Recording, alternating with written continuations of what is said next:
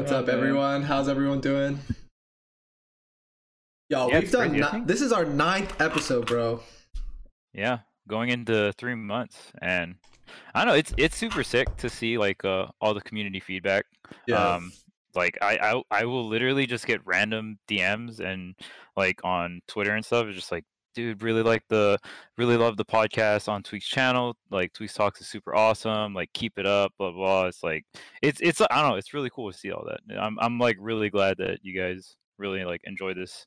Um, watching it live obviously has like a special little touch to it, but like you can also catch the YouTube VOD too. yeah. And I know we're also looking to get it on Spotify as well. So Nice. that'll be But really they don't sick. they don't hit you up about our podcast. That's not that's not the one they For- hit you up about. Uh, no, no, not yet, dude. We gotta, we gotta, we gotta grow it. We gotta grow I it. know. I'm. Yeah, me, me, me and Haz do do a podcast on Smash University too, and that that's another thing I'm getting a lot of feedback about too. Just like in general, like a lot of people are loving the uh, content from Smash University.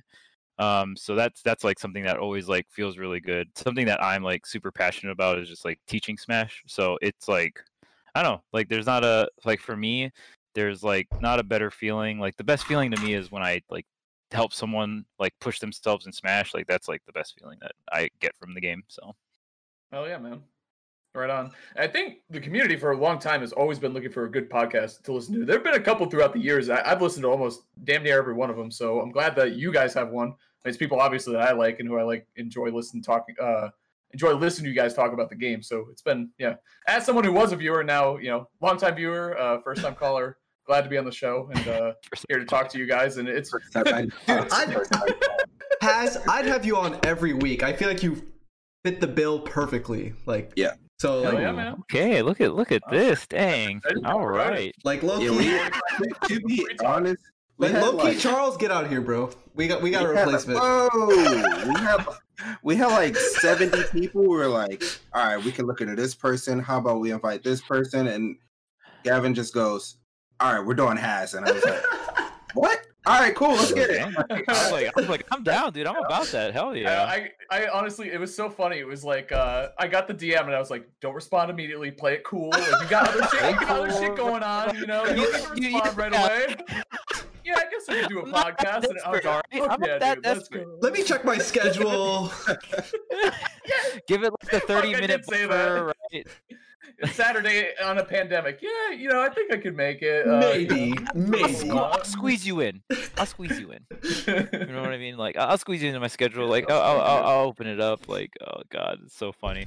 Hell yeah, dude. But yeah, I'm pumped, man. I mean, you guys are all awesome, and talking about the game is uh, probably my favorite thing about it. So I'm excited, especially the people who know the game well. Like that's that's Yeah. the best because especially people who, Yes. even though we might not agree on every single thing, um, there's gonna be constructive ways to have a conversation about the game that are that are fun because it is a great game overall. The series overall, obviously, very fun to play. So We have the here. we have the years under our belt too. You know, like like you, you, you don't have to go through the basics when talking to each other. It's like you can go straight into like the specific like top level like any like stuff like that The juicy shit. Yeah. Mm. Like we've been playing for a long time that you don't have to explain any of the the the vague stuff about Smash. I don't even know. Dude, Yeah. For like half my life. What? Yeah. Yeah. It's crazy. It's crazy. Wait a man. minute. Weird to think about. Yeah, Mhm. you've you've been playing for half your life.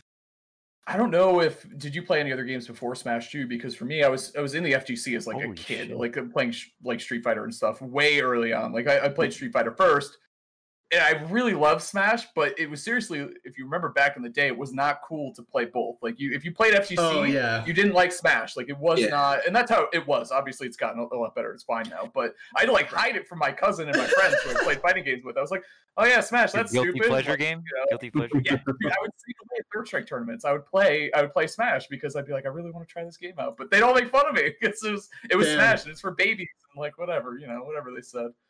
But That's here I am. so funny. Oh my god. Isn't that funny? yeah. Yeah. I mean that's how it was, right?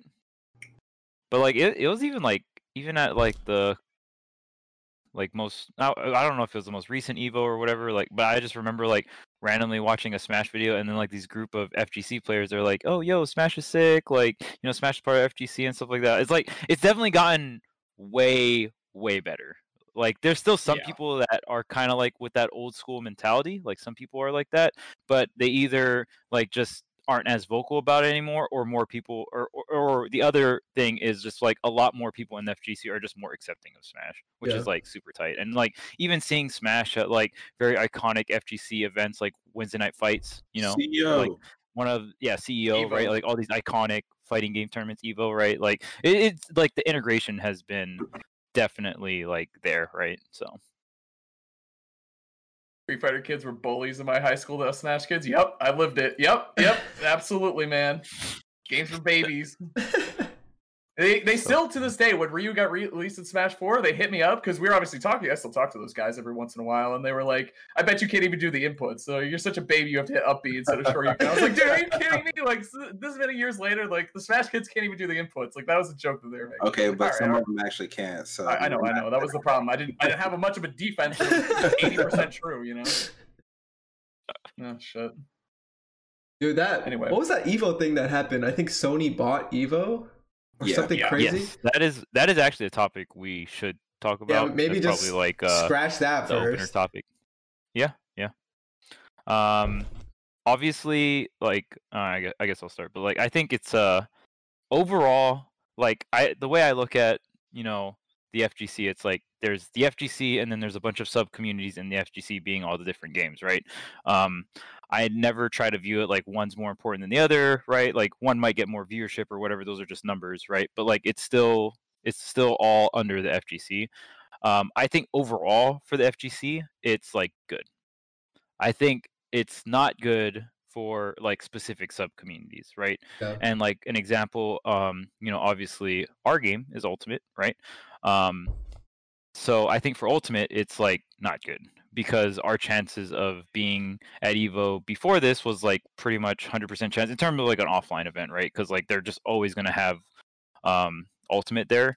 But now just because of the sheer numbers it brings right? And it was even like the last game at the last offline evo if i'm not mistaken right? It was like the f- finale. So um but with sony i think the chances of ultimate being in there are like way lower which is like fine i think it's okay that like ultimate takes a hit for the overall like greater bigger picture right like the fact that like at the end of the day these big companies are you know investing into like esports esports and not just esports like FGC esports right Yeah. FGC esports usually doesn't get that much spotlight and investment but now like we got companies like Sony um, buying Evo we got companies like Microsoft buying Smash GG like it's just that means more money will be put into it and hopefully you know players won't have to go through the experience of like getting seventh at evo and getting like 80 bucks like Yeah. that's fucked up um, i will tell you right now getting top eight at an evo in any game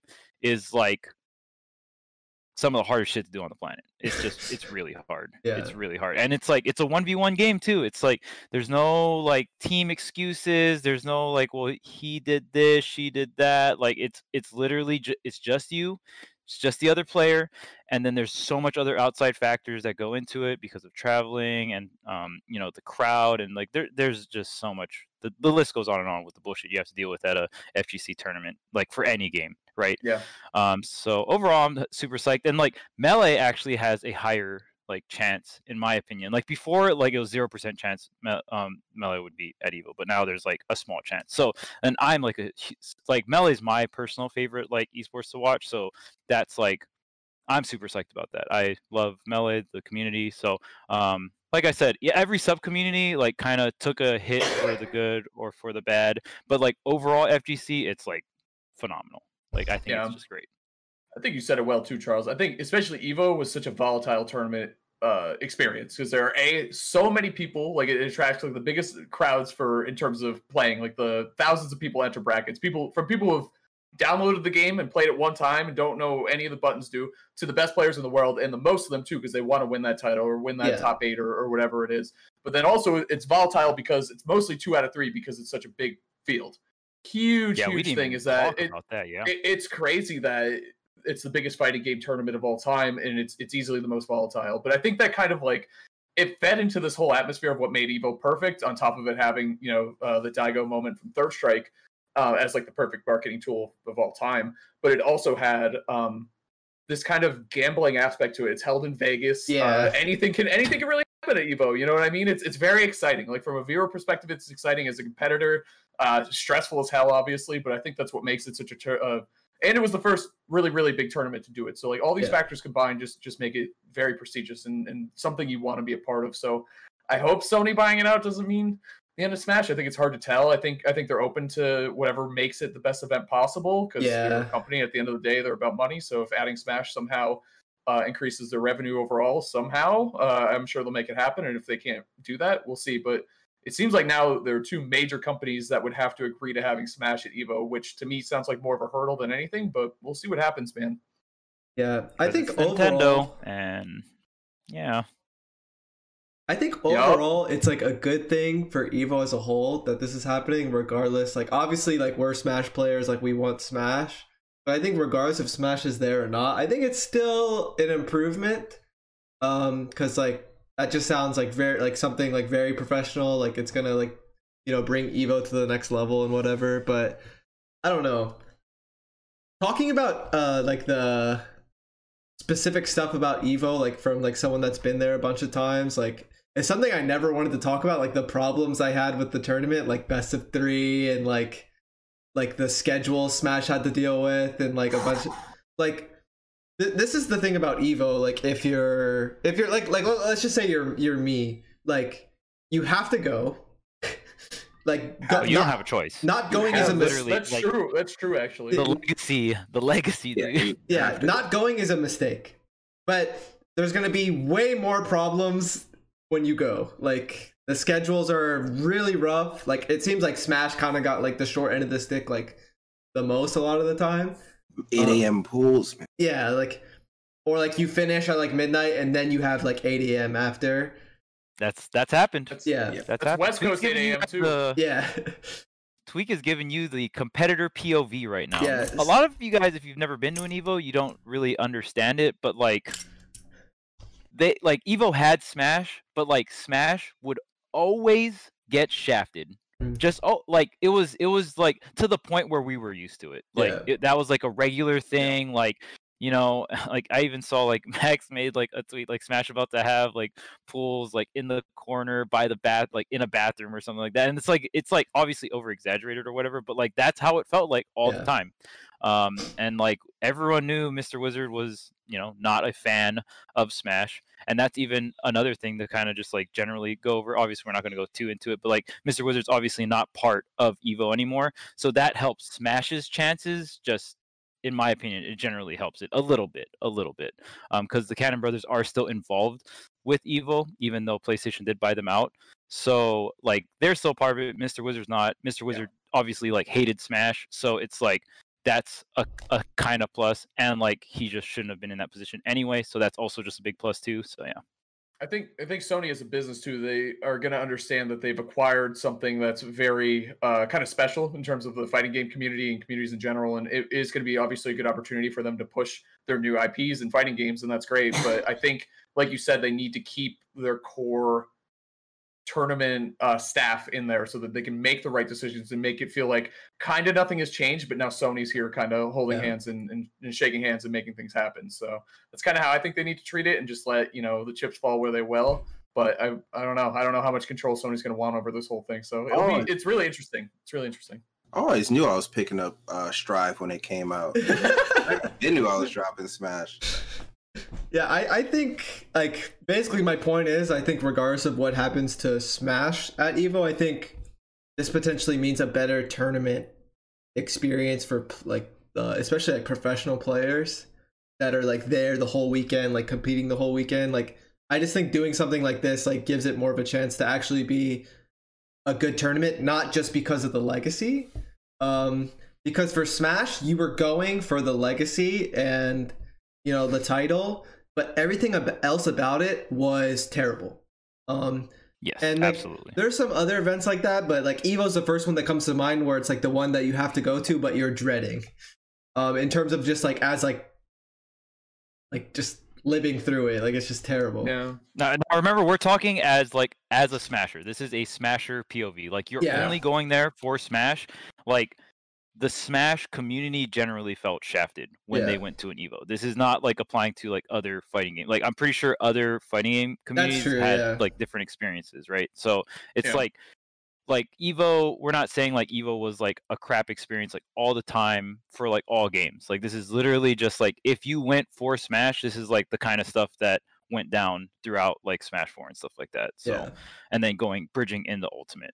Um, I think the ultimate Evo definitely like the worst experiences were definitely in Smash Four. They they got got a little. They were like getting better. Like um, I remember like the first ultimate Evo was a little bit better, a step above. You know, in terms of experience, like a lot better than Smash Four. Yeah. Like the Ultra Shaft happened in Smash Four a lot.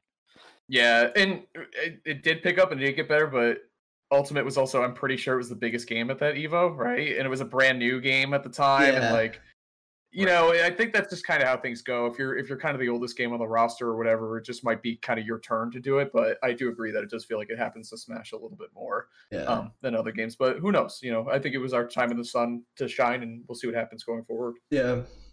But yeah, oh, and then uh I guess the next topic, like the the main topic of today probably we're going to talk about is um last week uh there was like we started off the world tour with Mexico. So the world tour as in general is like extremely exciting for Smash and we just started off with uh the Mexico qualifier and I did like a 10 and a half hour stream of it. I watched like basically the whole main bracket. Um no breaks just watched it um Hazmatt commentated it so i so it's definitely a good topic today we we can ask him like you know how he felt about it like favorite moments or anything else specific especially if you guys have any questions um but yeah and Yeah, we what's up, also have oceana like basically now this weekend as well that's gonna Oh, be for real? starting yeah, when coming does up that start? tonight, Oh, pretty much. Oh, Like pretty much tonight.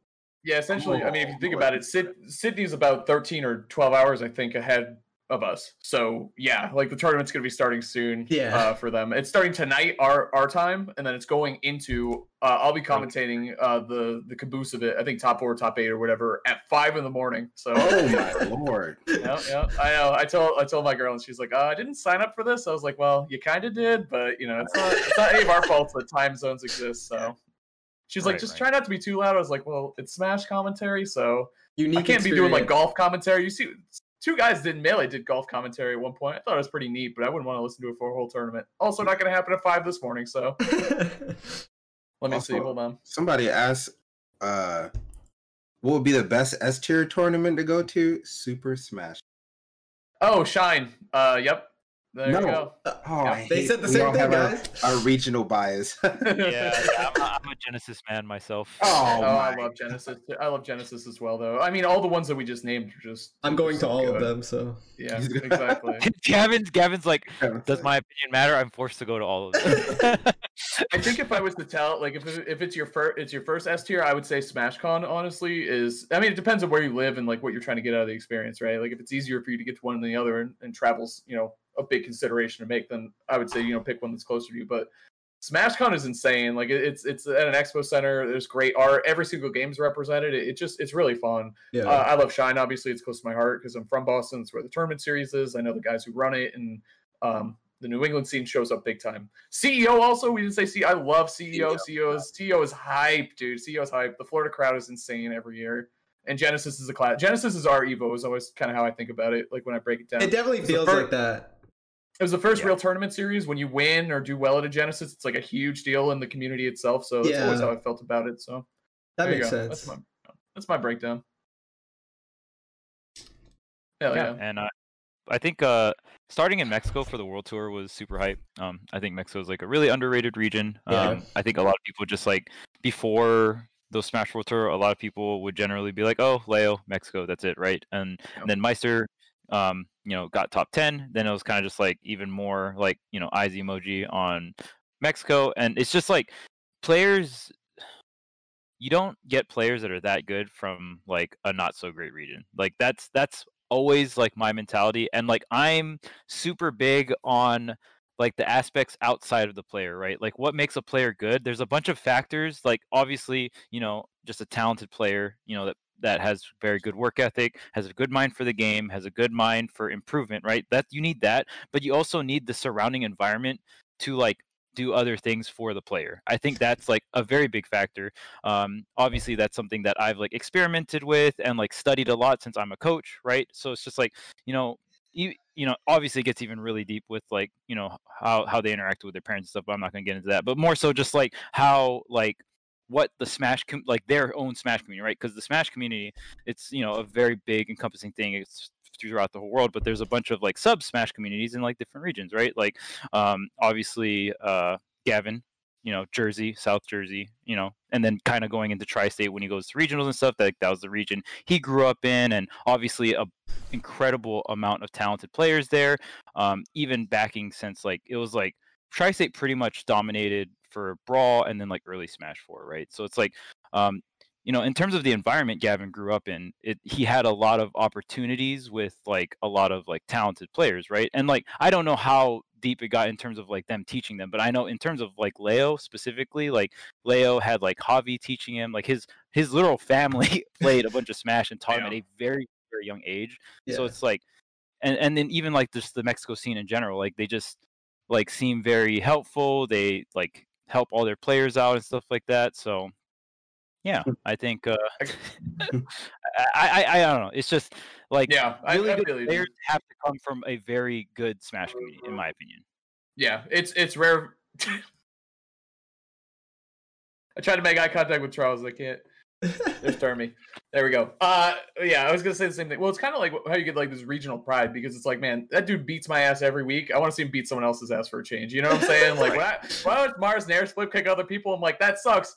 But it's not me, so that's pretty cool actually. Yeah. Uh, that feels that feels a lot better uh, on somebody else than it does on me. But you're right too. It, it takes um, and not that it's not mostly, in my opinion, it's mostly on the player themselves, obviously, to identify things and make their own changes and be coachable and, and figure out things. But it does it takes it takes a bit of a region, man, to to make these things happen Yeah. all together. Have locals, regionals, be good practice partners, uh, all that good stuff. Like it's just, and I know this before the pandemic, Marss was going to weeklies uh, pretty much every week. Light was too. I know it's a big part of like their quote unquote workout regimen or whatever you want to call it. You know, it helps them out a lot. So. um Same Yeah, here. oh. I was going to a lot of locals as well. Yeah. it helps, man. Even even if you're winning them all, even if you don't drop a game at a weekly, it's okay. It's good. Yeah. To, it's good to stay fresh, and it's good to be, you know, even if you're not practicing, you know, matchups per se or against certain, you know, specific things against people, just being in that competitive mindset once a week or twice a week, like it helps out a lot. Especially you get into these like these tight situations, this last stock, last hit, Yeah. like that's a skill. Like being able to handle yourself in that situation is a skill. Um, that you need to hone, or you're never gonna clutch out those, those. That's why everyone talks about how clutch is like the hardest thing. It's so hard to learn how to be. That's clutch. why like But it, the more learnable. the more events you're in, the more likely you're going to be put in those situations where you're actually able to get practice and experience with it. Like if you're not competing in a tournament like too often, you're not going to get as much experience with with stuff like that. Like cuz you can't just Mhm. be ready for that. You need like some experience. Yeah, Yeah, just- I think experience experience is the key word there. I think. Yeah. Yeah, sure. for sure. You'll be like, oh man, when I play with my friends, it goes the last stock, last hit all the time, and I I could clutch it out against my friends, and then Yeah. the money on the line, the eyes on you, your Yeah. hands just oh my god. Start thinking about other shit. Your mind starts wandering. and landing, just That is that is true fucking top player privilege. Is Mm-hmm. when the other person starts thinking, "I'm about to make a huge Yeah. upset. It's gonna be a big deal," and then it's a mental barrier that you're trying to overcome I while trying to beat feeling. somebody else. You start thinking about other shit. Twitter followers, the tweet, everything fucking starts bubbling up, and you fucking lose your mind, and you start mashing back here, and you just die. And you lose, and then you go to losers like nothing ever happened. It's all fucking fantasy, you know. Yeah. You, You literally gotta- think gotta of keep your mind straight. everything that's not the match. You And then think the of top everything player- that's not going to win you the game. Like True. It's so true though. You got to be able to compose composure. There you go. That's another good word. That's another good buzzword for it in, in competition for sure. The top player that you Composure. almost beat wasn't even considering it a possibility after the fact. yeah, just Mhm. chilling like, Like oh man, GG's, dude. yeah, they're Like, like, yeah, oh, what, yep. what secondary should I go in my next round? Like, you know, what the yeah, hell, man? yeah, Yeah. it's true. Back, back to the world tour, bro. Back to the world tour. Yes. Yeah. But yeah, Fair Yeah, enough. damn, we went down the rabbit hole, dude. Yeah, Charles was talking about like Mexico as a region, and I'm a I really enjoy like um the general stuff I see from Mexico in, in Smash 4 and Ultimate. Like um I talked about this like on during my stream. Um the general way they play the game, not obviously not every single player, but a very common thing I see from Mexico is um in terms of general playstyle, they kind of remind me of Japan, like very defensive. Um, um, but they do it with like different archetypes. With Japan, there's like a lot of zoners and stuff, but with in Mexico, it's like a lot of sword fighters and a lot of stuff like that. Um, in both games. Um, so they're very like neutral, very defensive. You know, lots of sword characters, or like something like Palutena is like very similar in that category. Mm. Um, and I see a lot of that, so it's very interesting to watch because um, like sword characters or something or stuff like that is something like I've like had a lot of experience with as as well. Um, so it just reminds me of like a you know a way I would approach the game when I when I watch Mexico, and it was very enjoyable yeah, obviously Game Watch does not apply here, but well, of course, like every player is going to have that, but it it also gives more cred to Meister in my opinion because he yeah like, this meta Game is like struggles against anti So like the fact that he does so well in yeah. that region is like mind blowing to me. Just yeah. like really really good player, really understands what to do. That's why he's such a hardened soul and destroys all of our mashers. You know what yeah. I mean? We, we just can't help ourselves. We see shield, it's like a target. Like we just swing at it. He's like, okay, great. Like it sounds good to me, guys. Yeah. That's that's how he got good though. It's kind of going back to what you're saying, Charles. His region made him stronger because in order to fight sword characters with Game and Watch, you got to be really. I mean, I you got to give Meister a ton of credit. Every other Game and Watch I think in the world gave up on him except for Meister, and he did it in a region where it would have been so easy to throw in the towel and just be like, eh, I'm not fighting as Lucina early on, especially early Lucina's Ike's Ivysaurs. Like I'm just nope, I don't want anything to do with this. Yeah. Even Belmont's at the time, like that could not have been fun. Um, but yeah, he did it, man. He he really did. So he became he became the anti he was getting anti meta by his own character and then he became it himself. You know what I'm saying? Like like it just kind of came full circle. Like he yeah. earned it, you know? Yeah. Right, right. But yeah, so who, um who who got I know the top four. Do you know the top the other top eight? Like the other four of the top eight? Yeah, so it was let's see here. Leo, Spargo, obviously yeah, Meister, Chag, who's amazing. Yeah, yeah I know we good. all watched. I know we all watched him in Smash Four as well. Chag is like exactly. Larry. Chag is like exactly what I just described. Yep. Yeah. Like very uh, strong, neutral defensive player with Palutena, like walls you out. Really good. He's some really interesting confirms. Yeah, he gets creative yep. too with like up tilts and all that stuff. Narrow I love when Palus, I love when Palus do the narrow yeah. tilt. I think I think that's kind of swaggy to be honest. Dude, he you. did this really like do. down throw onto the Yoshi platform, landing nair up tilt on a tech away, and I was like, that was perfect. That was sick. yeah. Perfect. Yep. Just she, taking advantage like of like the. Yeah, because um, you know, even with the patches, they like kind of took away from Palu, but they gave her a little bit, right? Like yeah. they increased the uh, you know, knockback on up tilt and stuff like that. I, for me, I love seeing. That's perfect. Like. Yeah okay, I'm gonna use like my tools differently now, right? Like obviously before I never wanted to falling there into up tilt, even though that was a thing before because it never killed, but now it does. So like now it's kind of just weird because some of the stuff you discovered before that like okay I can do this, but why would I do this, right? And then it's like oh snap, like they kind of moved some different values on the moves, right? Where it's like now I maybe not want to fish for this, but more so fish for that. Like it, it was cool because you saw a lot of that happen in Smash Four with Diddy too, right? Where it's like they they nerfed him really hard, obviously because he was like stupid broken. But like then it's like okay, instead of down tilt up air, I'm gonna down tilt up smash now, which kills later, but like it still kills, right? Yeah. Yeah, it was like switch everything with up air with a different move, and now suddenly he's like, because up air, up air just did everything before. It didn't matter. Pre patch up air was, yeah, God, dude. Yeah. Um, that move. Let me see. Who you know, there are a couple other people I really like watching too. Alan Dis, the snake, if you watch him, that maybe. Yeah. By the way, Smash.gg needs dark mode. I don't know if it hasn't. I just haven't seen it. But watch my watch my face. Look at this. This is ridiculous. I'm like blinded by this site. Anyway, uh, Alan Dis is super. Uh, yeah, good snake. I, B and I really enjoyed watching his gameplay. Mm-hmm. Like I like I. He did a I bit of all this, all the snake stuff. He he did a bit of everything. Mm-hmm. I watched him play against Meister, and you could tell he knows he he plays matchups really well. It's like the thing that I kind of noticed about him yeah. he didn't really he didn't pull grenades against Game and Watch. Like obviously you're not supposed to, but he's playing against I forget who else he was playing against, but I just really like the way he played matchups. Like he he has a good eye for the game and for specifically yeah. playing against characters and not just having like a different uh like kind of try to approach which I feel like I kind of do as a player. You approach every matchup the same way until it doesn't work. Then you kind of you have like your main like correct general flow chart and like it's not like yeah. matchups to some people it's just like hopefully my flow chart works and like snake is the perfect character to fall into that habit because yeah. his flow chart is so generally strong but yes. um there's there's there's matchups that aren't going to work like that, and that's where a lot of people can crumble because they're not willing to play the matchup rather than play their character. Um, and that's like the yep. real test of um, you know a player, like it, or it's it's like one of the real tests of a player, because not every it's matchup like, is perfect. So yeah, sorry. That that's how you get character specialists. You know, yeah. you see them do shit with your character, and you're like, how do they do that? Like, how that doesn't make any sense. It's because yeah. they figure they sit there and they grind it out. They don't, I don't know. You you have options when you run into a tough matchup with the character. You can either your three options. You can stick with it, grind it out with your character. You can pick up a new character to try to figure it out, or you just keep losing. Like those are your three yeah. options. That's it. I don't like that third one.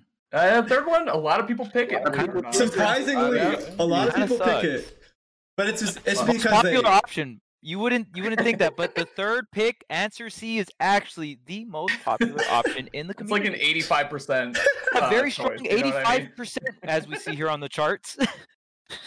it's. I think it's a lot of people. They they they haven't actually acknowledged that like what we're talking about where they they don't realize that the flowchart isn't working they they view it as like very black and white and it's like okay this matchup sucks um like look when i do this it doesn't work instead of like you know like approaching it differently playing a new character like honestly that happens in every level of play. Top level low level like a lot of people are like they strictly view the game through their character's perspective and sometimes it, they have a hard time like you know breaking out of it.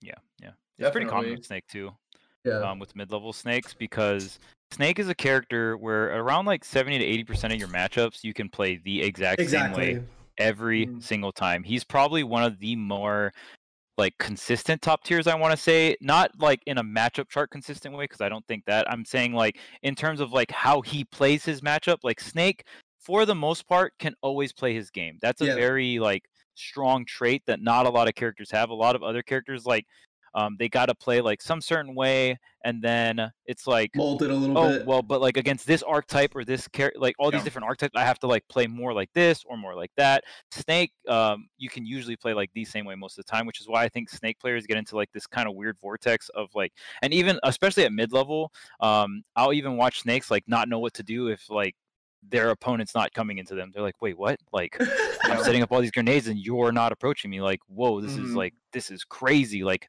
how am I supposed to apply pressure to you? You know what I mean? Obviously, that's like at the lower and mid level, but um, but yeah, like I, I think that's a reason, a big reason why the snake players kind of get trapped in that like thought vortex where they just like, I just keep doing this and I win right? I just need to get really good at doing this particular thing. Yeah. And like that's how I will become a better snake player. But actually it's more so like you need to get really good at like playing against characters that like destroy this strategy and that's kind of how you ascend because like obviously you still have to work on that base strategy too but like that's where you're going to get capped out in certain matchups or you know certain strategies yep everybody used to i would play i would go to like my locals back when i played lucas which tells you it's like two years ago. and uh, I would play against Snake, and it would be like, dude, Lucas destroy Snake, and I would just be like, what? And they're like, you just absorb my stuff, and I was like, bro, you just like. Have you seen your normals? Have you like literally like exactly. just rush someone down with press Snake? down like, to it right now? That is a thing. You can like I literally slap me up like the. Just an example, like they'll be like, "Oh my god!" Like yeah, a, a reflector. They they can absorb it like Game and Watch. Oh, they get a bucket if I use my grenades. Well, guess I lose. Like, yeah, and that was, and that's what I really like, kind of bringing it back to Alan Dis because he played. I, I love it with Snake. I call it it's like Karate Snake because he doesn't pull any grenades, yeah. any explosives. Like he's just he's like trying to fight you. It's like it's kind of funny. he's just watch. a dude. He's literally yeah, just yeah. a dude. Regular man. Yeah, exactly. But it's it, it's taijutsu snake, bro. It's rocket yeah, dude. Karate coming man. in hot. That's, that's what I call him. He's a karate guy. Like he does karate on you. Like that's it. He doesn't pull grenades or use guns or anything or explosives. But watching him play, he played a good Rob um, Big Boss early in the tournament. Yeah. He played that amazingly because he was taking the gyro, throwing it in the air, which people don't do anymore. Everyone tries to get combos on Rob, which is also fine. But I think like a good strategy, a good middle ground or something. Mm-hmm. Just yeah. get rid of it. Take it, chuck it up, and now Snake suddenly wins neutral. Like that's what's happening. Yeah. And he played that matchup great. So he showed it was awesome to watch him. That was the first match I commentated for him because he showed that he knew how to play matchup specific shape, right? He wasn't just taking the gyro and throwing it back at Rob. That's cool. He knows what he's doing. Yeah. And then when he played Meister, he didn't pull a single grenade. I don't think he. I think he pulled two, maybe throughout all three games because he got three out. I think it's, weird because like the risk of pulling the grenade is so high, but part of me feels like sometimes You you, gotta to. you gotta you gotta do it. It's- I think you're good until he gets two. Once it gets two, then you got to stop. Like that's Yeah, it's, yeah. it's it's it's a stoplight. It's green and then it's yellow. It's like all right, you gotta you can't speed through this. Or you're gonna Yeah. get red. Like it's you're gonna get a. This, it's gonna be bad if you keep going. Yeah. Yeah. I think you're fine to do that. how Wolf Wolf in the mid range sometimes has to shoot laser against Game Watch. Just Yeah. you have to. It's well with obviously like I, I can talk about the specifics of that matchup, but Yeah. you can instead of using laser as like a like a zoning tool and like you know chipping away your opponent, use a laser as more of like a whiff punishing like reactionary move against Mhm. Game Watch. And it's really good because if they're gonna do if they're gonna do bucket, you can kind of play reactionary uh, with it. And at a lot of ranges, Wolf can dash attack bucket from like across the stage. So that's like you know I think Snake had like obviously he can't just do like the same exact game plan as Wolf Laser because it's like not the same. But you know like sometimes you gotta you know like let your opponent know that you're not afraid to like do like the dangerous thing and like kind of mm-hmm. find like a new use for it. Something like that is Yeah. always interesting. I also feel like you should already have like some sort of setup ready for like if if you throw the grenade and they decide to bucket. Yeah, just like so, punishing like, it. you- yeah, you like hard punish it, and they're like, "Did I even bucket this anymore?" And just like, Yeah. That hurt. And then Like, do I want to do that again? Exactly, because now they're not just gonna like see an explosive and just bucket it. Like maybe they Yeah. won't even Yeah. try it next time. Like that's like Mhm. very interesting stuff. And it becomes a whole mind game. It becomes Yeah. a lot more interesting than just trying to box it out. You know what I mean? Which is, you know, there's two different ways to kind of approach it. Is either you kind of gamble with the tools that you have, or you, you take a whole new approach to it. And I think Yeah. he did a good combo of both. Honestly, I mean, Yeah. at the end of the day, it's still Meister in a favorable a favorable matchup for Game and Watch, which is going to be really hard to overcome anyway. but Yeah. it is what it is. So Yeah, yeah, he's fun to watch, and Nair too. Oh, sorry, I don't know if you guys have. Oh, more to Nair, about, but Nair, Nair. Nair's sick. Nair's Yeah, obviously sick. Big watch. Nothing wrong Boss, Nair. Nair. There's um uh, there should be Unique Andric, characters, man. Cloudy, Andric, Andric- yep. Did Cloudy make it? Cloudy did Yes. not. Cloudy. No, he, he qualified last chance. He got knocked out, did. but he still had the, the last chance qualifier. I thought he- I Yeah. thought Andric won the I think they both did, right? I think two. Oh yeah, there's two. Yeah, yeah, yeah. I think so. Yeah, Yeah, That's so Andric and Cloudy in qualified. No. my memory. I don't know. Oh, okay, okay, okay. Cloudy's really good. I'm sure you're watching th- him, I- Marcus, but he's really. I remember good seeing with- Andric versus Cloudy though, or Really do they good. both make it and it's just for seeding? Yeah, I think they played each other like in the the proper bracket, and then they both qualified through losers. I think that's how it went. I haven't looked at it Because the in- last set we since last watched. Charles, was Andric versus Cloudy in the last chance, and Andric won. So what does that mean? I know that for sure. Just he gets a better seating. He gets a better seating. Oh, So top two from last chance qualifier qualify. okay, I got it. Okay, so, so- top two from last chance qualifier, just like top six, but they're when it's top two and they're fighting it out, they're fighting for their seat. got it. So those are two Oh more God. players. There's Nair, Big Boss, and that's probably. I think that's most of the players. feel like that. That, that Spargo, makes. Leo, Meister, Chag, Nair, Alan Dis, uh, Stronghold, uh, Yeah. Big We're gonna Boss. have a and then the Ridley. We're gonna have a Ridley. That's so Dude, tight. Stronghold, the uh, Mario. Mario, yes. Yeah, okay, okay, okay, okay, okay. Dude, I was just I pulled up the online qualifier. I didn't even know this was a page. I like kind of accidentally clicked on it. But the most used characters, the top five, Pyra and Mythra were number one, 120 uses in the bracket. For Oh game. my God, Game and Watch second at 85. Rob after that at 69. Rob Nice. is always, always. Yeah, he will be. Yep, absolutely. And then Snake and Cloud are the last two. It's interesting because we'll kind of get this data for like what a region kind of plays as in terms of Well, yeah, what they like. Kind of, it's it's pretty cool actually. I didn't even think about Yeah. the data. Sure, PG stats is like fuck it, obviously, dude. Like that's a huge part of this. Like Yeah. you kind of see what Yeah.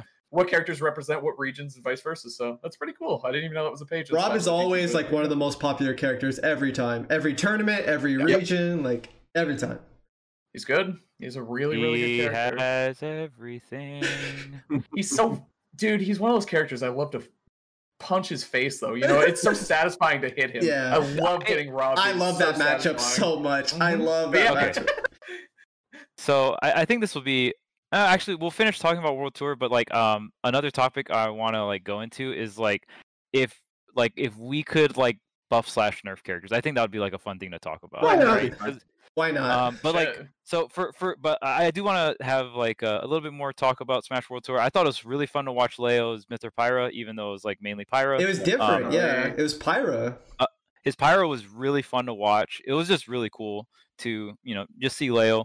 Um, Leo's Byleth is also like surprisingly really really fun to watch. It's I don't so know. good. Like, it's buffed. crazy Why how that fast shit get is. buff, dude? That's insane. Dude, It's a- okay, he made he made the up B look like so broken for recovery. I was, like there were so many times I was like, yeah, Leo's dead, and you just see like whoop, and you're like all the way from downtown, like just clip, and then like he makes. I'm like, dude, this is so crazy. Yeah. Mm. And then he could also do it on wall stages too, like be really really low and just like clip onto the wall, and he would do like some kind of planking stuff that's like not as broken as one wing Sephiroth, but like still had like some decent mix because you had, but like he would still obviously get punished for it here and there, right? Yeah. um off the regrab on reaction or whatever but like still it was like really cool to watch and like dude it's just it's to me it's so like i've had this opinion on leo for a very long time i think obviously like just ranking wise he's the best but i also think just in in the individual departments i think his strongest department is spacing i don't think there's any other player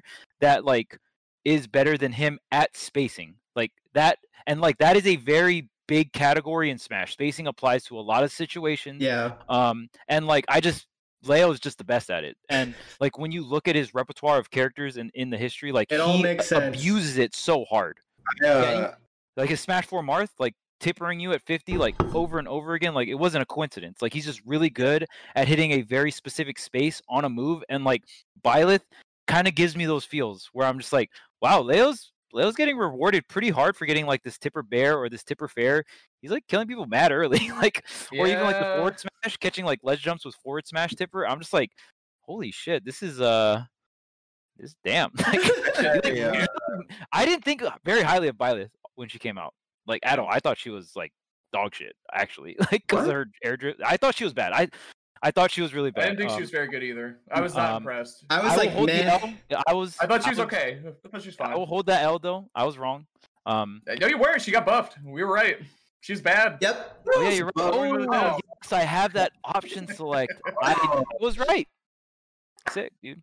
Those buffs really like came through. Changed Obviously, we saw the everything. buffs. Every move got buffed. Like everything. Yeah, yeah, and then we and it's proof because Leo did well at Smash World Yep, Tour, so we know that these buffs are in full effect, Proof. getting you know top two. All right. Anyway, um, I, I had a uh, conversation with the former uh, best player in Smash Four, and uh, I was watching Leo versus Salem. I'm not 100 percent sure, but I think it was Salem. I was standing next to him, and I was like, you know, it's really weird that Leo has these certain habits that you you won't really notice unless like you're you're staring at his gameplay and you're like kind of in awe of it, and you're like. But he rolls in this specific spot, or he does this in this specific spot. Oh, And I realized- roll. Yeah, the Yeah, yeah. roll. and I realized that it's because he plays from a specific distance always in his spacing because he plays from that distance so often he is so comfortable in that distance and nobody like it's why he's so successful like nobody in the world can contest him from a certain distance on the screen. It's it it's just how it goes. And he was like yep and i was like what? And he's like yeah i mean of course i know that because you know he was the best and he would be leo all the time. But it was just something that that I, I don't think a lot of people have noticed. I mean, obviously you've noticed because you just said something about the spacing, but he he plays from a specific distance, and if you let him play from that distance, then he's gonna win the interaction. Yep. He does a in, in terms of spacing like it, it's a little bit not a little bit it's a lot knowledge based too like he knows where like if you swing at him in the air he knows if he has to pull the trigger or an air dodge or something or move back or jump or whatever use like he saves resources really well by knowing the spacing so well you know what i'm saying which gives him more options and more a better flow to his gameplay overall and i mean you want to talk about spacing uh excellent you know sword uh sword player from mexico spargo he won the damn tournament Yeah, dude and yeah. he's just Mm-hmm. it's it's it's Cloud. deja vu all over again, man. It really is. You see this this cloud from Mexico just tearing it up, and I, I, he's the real deal, man. He I- really is. And I'm I'm glad he proved it too, because for a while people were saying, mm, "Nah, nah, nah, Spargo, he's just a Wi-Fi cloud or whatever, spamming up B." He got to prove that shit. He's Yeah. he's the real deal. He plays quite fast. Mhm. Yeah. I think he's fun to watch. Yeah. Have a good time Yeah. with him. This this and uh, it's for cloud okay. standards. It's faster than normal. Yes, It's more like I don't even know if a fast sword. It's like almost like Roy or something. Mm-hmm. I can confidently say like he is the best cloud, even if like Tweek or Leo like would were to pick up cloud. Like right now, obviously, like it could be different with some time or whatever. But like if if like Gavin or Leo play cloud and Spargo play cloud, I think Spargo would have the best cloud. And like that that takes a lot. Yeah. I I like I like know Yeah. I know how good Gavin and Leo's cloud is, even if they don't play them or play the character. Like just like their fundamentals and like their like even past experience with cloud in Smash Four, and just kind of generally knowing like what to replace in the game. Um, that that takes a lot for me to say that about someone's Yeah. cloud. Um, Well- and yeah, it's it, I I think it's just absolutely true. I think he's the best cloud by far. Um, even in terms of just like how he uses like all the new ultimate tools. Um, and I for me, um, I can watch for like I have I have a very specific way I look at the game. Um, I can watch a player and they can like you know beat certain top players, right? Like they can have the results, but like for me to kind of like bridge that from like high level player to top level player for for that bridge in like the way I see the game, like you have to have like you have to meet certain criterias when I'm watching you play. It's not just your results. I need to like I need to see like how you move. I need to see how you push advantage. I need to see how you get out of disadvantage, right? Like how do you play every aspect of the game and how are you going to be able to apply that to be consistent in an offline tournament environment? And like Spargo is starting for me at least to like hit all those check marks. And especially when I see Spargo's movement, um, I talk about this a lot. Like top level players have purposeful movement. They don't just like they don't just move to move, and they have they have very specific staggers when it matters, right? Like they know when to stop moving. They know to like when to like go into like I'm pure reaction mode. I'm not moving. I'm like Mhm. solely just like in the zone, like just trying to react here, right? Like they know when and where to do that and where to like mix in movement like that as well. And also they know how to like move like that to the point where it's so fast that they can like keep doing different reps to like give you like they have speed mix ups like they're playing the game so fast that they're using the literal speed of how they're moving to mix you if you're like at that higher or top level of player like if like they start doing the mix ups where it's like oh you're a good player like i'm gonna literally use your reactions against you right? So it's like and i see i'm like starting to see spargo do that where like his movement has a lot of purpose to it and he has the speed and he's starting to understand like certain like reaction windows of where like top players react in certain situations so um Yeah. like that for me to say that about a player like i don't i don't hand that out easily like it it takes yeah, yeah, yeah. it takes a lot for me to like say that about somebody's play Are you um, saying and- you think highly of uh, MK Leo and Tweek's play? Is that what you're saying right now? Controversial Yes. opinion? Hot take? Actually, no, they're they're trash. No, no. like, obviously, I've, I've thought about that. Like they've had that since Smash Four, obviously, right? Like so they took to play at that level at Smash Four, but like, um, yeah, like it, it seems like a very simple thing, like purposeful movement that's very fast, but has like specific staggers.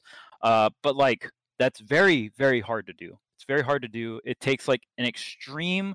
It it, it the the speed part takes sheer amount of just playtime. Like if you play the game a lot, you can get that speed, but like you don't like the purpose. You don't get that unless you have the experience. Like you could you could Mhm. just grind all the time and you could play super super fast, but you don't know like why you're doing it in those specific situations, right? Like you the, the purpose isn't there. So it's like a, it's a combination of like sheer amount of playtime and like having that experience.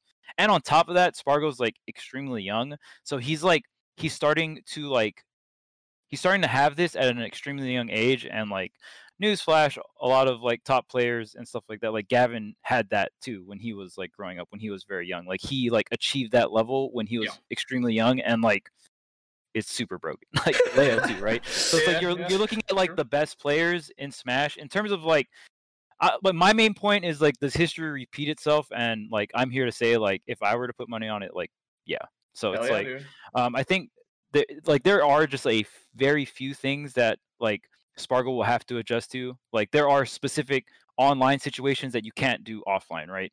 And like he plays so much online that I think his biggest for him the biggest hurdle when offline tournaments do come back is just making sure you don't do like those very specific Wi-Fi habits. And I'm not saying he's carried by Wi-Fi, but there are things you do on Wi-Fi that you can get away with that you cannot get away with um on Yeah. offline. You know what I mean? And like sure. and me me like I said, me and Gavin talked about this and one one example Gavin brought up in terms of like Wi-Fi, it's like roll into reversal. That does not happen offline. I'll tell you right now, you're getting ledge trapped by a top 10 player. You will never, you will never get It's a true. roll into like cloud forward tilt. Like, because that forward tilt also takes a lot of time, right? So it's like, yeah, that'll never happen, right? But like, I'm, so it's like, like those little like specific situations, they don't necessarily carry Spargo, but he's got to be very aware that like he cannot get away with that on in an offline like LAN environment, right? So, and I mean that's not even that hard too, right? Like you just you'll generally know what's better on Wi-Fi, but you just got to like adapt your play to it. But like he has like the core base stats to do that. So it's like I I definitely think he can do it.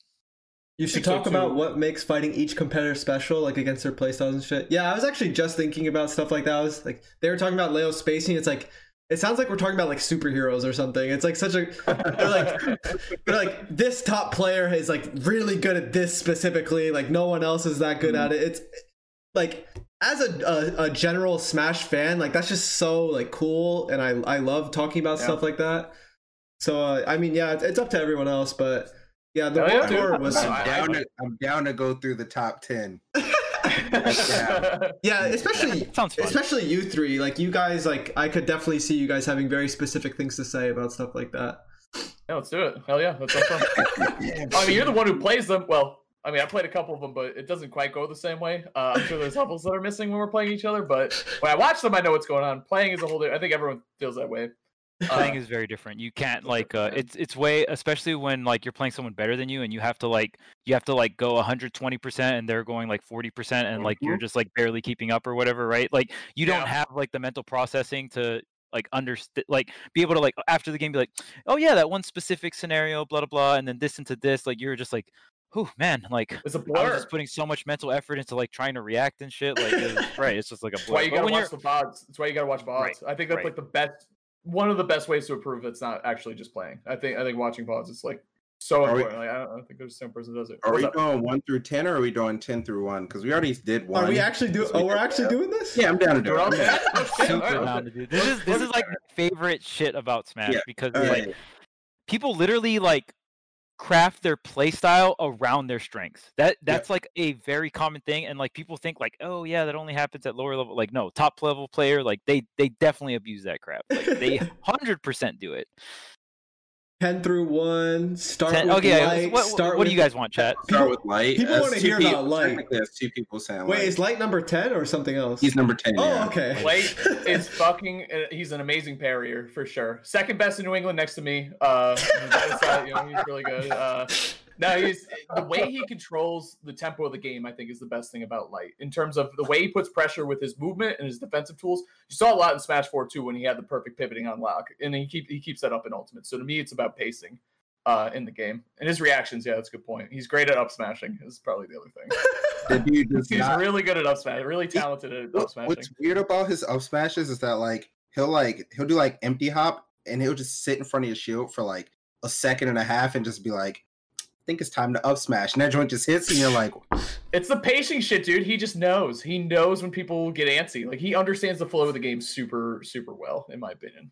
My favorite two things about light, other than like the obvious one, is like tech chase that machine. dude does not miss a tech chase. Like- he's the best. I think he when he's on point, he's Oh, the yeah. best. technical It's kinda like the entire The whole like Fox killing question and debate is like, like it's always very interesting because like technically like it should be pretty easy, but then like sometimes there's weird moments. But with light, it's like he if he gets the opportunity, it's a kill confirm basically like all the time.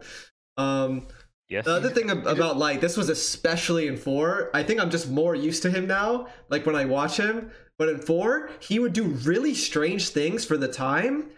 But after he'd do them, I'd be like, that that made sense. That was optimal. Like that was great. Mhm. But like every other Fox, never saw stuff like that. He'd do crazy, weird options, crazy combos, crazy follow ups. And I'd be, and then I would be like, what the heck? Like in the moment. But then after it happened, I'd be like, yeah, like I think Yeah. I, I think I would try to do that too. Like I think that's that's like optimal and makes sense. Like it's it's just crazy. Like for such a basic character like Fox, it felt like he really got creative with it. That dude be putting you in some weird positions. Really like, weird spots.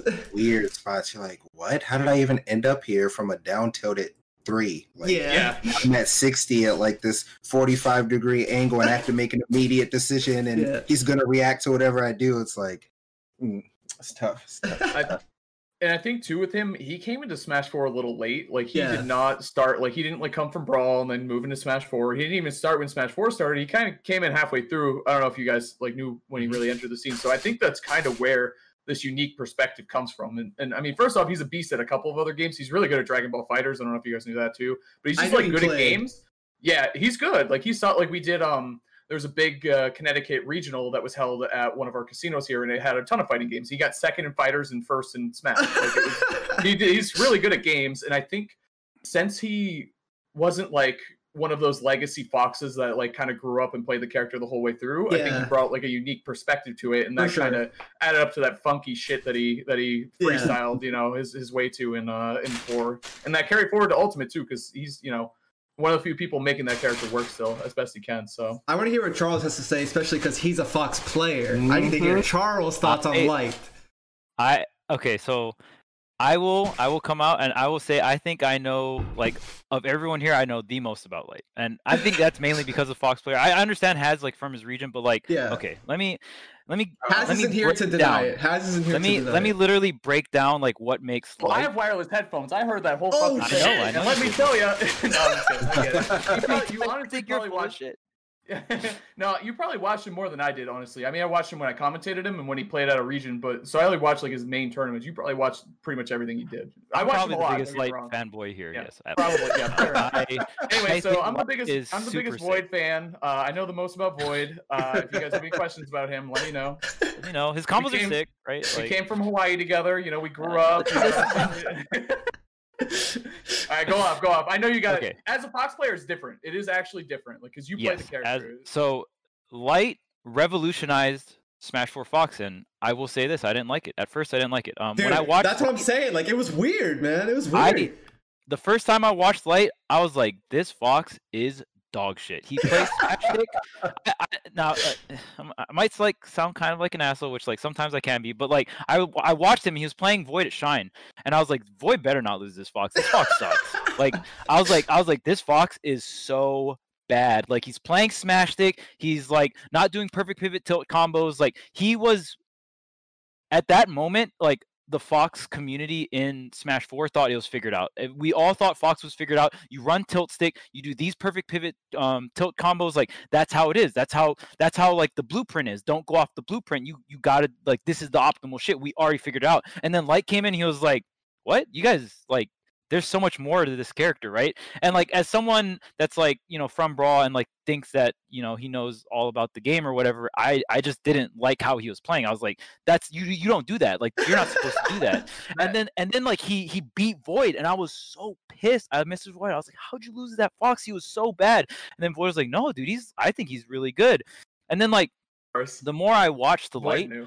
yeah, Void knew, Void knew Of course. the more the more I watched Light, I was like, wait a minute, he's doing like fair drag down, and then he reacts on the tech chase, right? So it's like before, like we like no one would go for that, right? And then since he has smash stick, his tech chase up smashes are more consistent. Because like here's the thing about tilt stick, it's like it's optimal.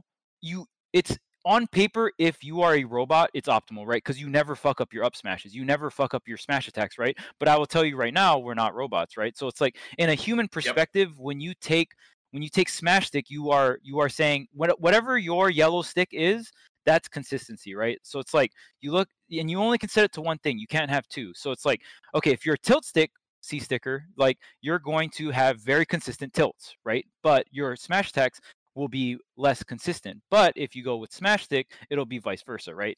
Um, light goes with smash stick in smash 4 he loses access to perfect pivot tilt combos but when he tech chases, when he gets like his nair up smashes, like he never misses any of them. Like he always gets his up smashes and light light specific playstyle. The reason why I think going into ultimate he was by far the best Fox and nobody else came close is because the way he played Fox in Smash 4, um, it like the, that is the way you're supposed to play Fox in Ultimate. That's actually the optimal way to play Fox. And like it wasn't necessarily the optimal way to play Fox in four, right? Because you lost so much stuff. But like in Ultimate, you didn't have perfect pivot tilt, so it was like literally like just perfect for him. Yeah. Obviously, in Smash Four, he still made it work, and it was like kind of a throw up at the end of Smash Four, like who was better. And I actually think Light just got better placements at the end of Smash Four Yeah. over Larry. Um, yeah. so it was like but it was like hard to tell there wasn't a very little there was a very little amount of data it was like kind of still a toss up but like on paper light was like the best fox at the end of smash 4 but like he made it work with his playstyle and went for more like tech chase stuff with like fair drag downs instead of extending with perfect pivots more so turning like oh instead of like doing this perfect pivot combo which automatically nets me 80 i run smash stick but like i'm also just really good as a player at tech chasing so i'm going to set up this fair drag down and you know go for that. So i think light is he he like he spiced up the Fox meta in Smash 4 like to a crazy amount to the point where at the end of Smash 4 I didn't think Fox was done like being Yeah. developed because Yeah. of the shit light He did. and opened up your like, eyes a little bit." You mix both of them, right? Like it was it was crazy. Like the Fox wasn't done being developed, and then just going in Ultimate, like I said, playing Fox the way he did was like optimal in Ultimate because we lost perfect pivot, we lost a bunch of stuff, right? And like I just think Light as a player, he's just really good at tech chasing. He understands like the mental aspect of the game really well in a sense of like he knows how when to land up smashes. Up smash with Fox is just extremely laggy. So if you don't know when and where to use it, it's like you're gonna get fucked really hard. Like he- like sometimes he has to guess. Sometimes like Fox just has to get that read, and he's like so good at getting that read. He knows exactly when you're scared of like Fox's certain options and stuff, and like he just plays the game really fast. I think like in terms of like Fox is Light's perfect character. I I really don't see Light playing another character. Um, like he he might for certain matchups or whatever, but in terms of like what character fits him and his strengths, it's like Fox by a long shot. Like by an absolute long shot. He he has the speed to like completely overwhelm his opponent if he needs to. He like knows when people are scared and knows when to like take advantage of that and like nail the up smash. And then on top of that, like his reactions are so good, specifically at tech chasing when he's on point, like he just doesn't miss. And on top of all that, he prefers to play with smash stick, which like strengthens all of those things he likes to do. So it's, like a yeah. it's a cool like light is such a cool example of like you can like say like imagine light's pov right like oh cool i want to get into smash goes into like a fox discord looks at all the stuff it's like yep this is all the stuff that yeah it's already figured out this is here just do this and you win Yeah. and then light's like well i kind of like playing like this and i like playing with these settings and i don't like tilt stick i like smash stick and like he literally like pioneered his own way to play the character when the game was like already developed in a sense or like we thought it was developed right and like has even said he came in like halfway through smash 4 so Yeah. it's like i think it's so cool that like i think that's what makes smash so like cool and unique and i you can definitely do this in other fighting games as well but like st- like smash has like so many different stats like going on like on a hit and like so much crazy like attributes like if you just look on ultimate frame data and like look at literally like weight fall speed gravity like it's it's literally overwhelming um and it's so cool to see players like like kind of gravitate towards their own strength and like do different strategies that like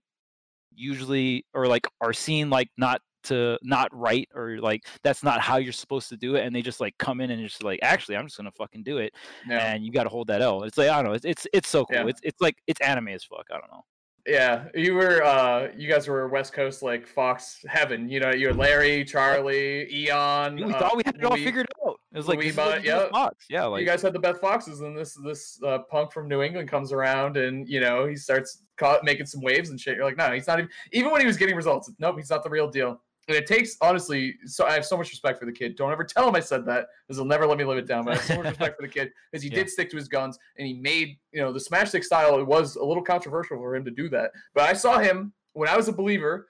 And I told him this. I was like, I saw him do a perfect pivot down smash to catch a regrab of the ledge, and I was like, I'm sold. You're right. Yep, that's great. and you yep, can't do that. You, have couldn't do that with out." tilt stick. You couldn't do that with tilt stick. So It was like beautiful. he was literally like, oh well, you guys do perfect pivot like tilts to extend combos. Like I can literally like do perfect pivot into like react two frame, and like you cannot do that input. Like you cannot do perfect pivot smash attack. You had to do it with the C stick, so you had to. You only had access to one or the other. And yeah, like I said, like even for me, like I remember like at first, like when I saw him, just I had no respect for him. I was like, this is this is stupid, like blah blah blah blah. And then you know, insane. like after the next couple of matches and like just seeing what he was doing and like seeing how he was growing as a player, like he was like one of the players that I had the most respect for. I was like, dude, it, that Yeah. that takes so much hard work to do to like revolutionize a character like that. You know what I mean? And I don't know, it- it's just he's definitely like one of my favorite players just to like watch as like someone who loves like playing and watching Fox, but even just like play style wise, it's so cool for him to like apply and like almost force like his playstyle into like viability. Almost, it's like it's so sick to see. Yeah, Yeah, but I think, stubbornness, dude. I think like for Haz, like seeing Light the way he played, like probably wasn't as weird. But for me, when I'm first seeing it, like I didn't know like like I didn't know exactly when he started playing and all that. For so for Haz, it might make sense that he plays so different. But for me, I'm just like, ever, ever, like in the moment, whenever he'd do something different, I'd be like, wait. Like I've seen Fox a million times. Like this isn't what I'm used to. Yeah, it's So- weird. Um, It took a while. I remember. So everyone, New England has a bunch of subregions. You know, all the different states that we have. So Connecticut was starting to make a lot of noise about Light because he started beating Ling Ling, who was you know previously always number one in Connecticut for Brawl and Smash Four. Light, we're like, yeah, yeah, we'll see, we'll see what happens. So we had our big regional in Massachusetts, which had nine members of the the New England PR uh, at the moment, and I think Light beat every single one of them in that bracket after we all talked shit about him, including myself. Um, we had banger three game set. Yeah, my Marss included when Marss was number one. Um, he tore through that bracket, man, and he he got he went into losers. And at this point, I'm a little convinced that he did it on purpose just so he could beat everyone's ass. Oh my god. that's how that's how he is. I don't That know is if it's definitely- true. The right thing to do. yeah. Like But would New do that shit. It's it's a strong ass region. We're you know we're we're a tough region for sure, and he beat everybody. He beat everybody, and we're like, oh fuck, we have two we have two knuckleheads to cheer for now. You know what I'm saying? Like, now, great. Now we gotta figure out how to cheer for him and Marss at the same time or whatever. But yeah, Yeah. he's he's brilliant, obviously. He's built different. He's definitely He built is. different. he is the definition of that. yes, Mhm. hundred percent. Dude, he ran that bracket.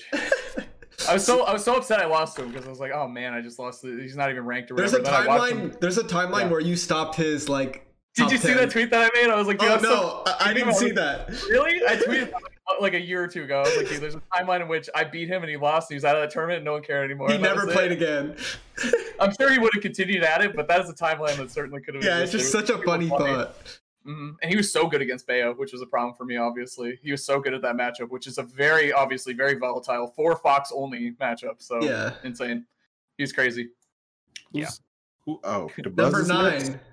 Oh, Ooh, the buzz. Samuel Buzby. Let's talk The about. wall I'm starting first. I'm Oh, starting first. ooh, okay. Oh, he's got some Oh. words. Okay, okay. Some words.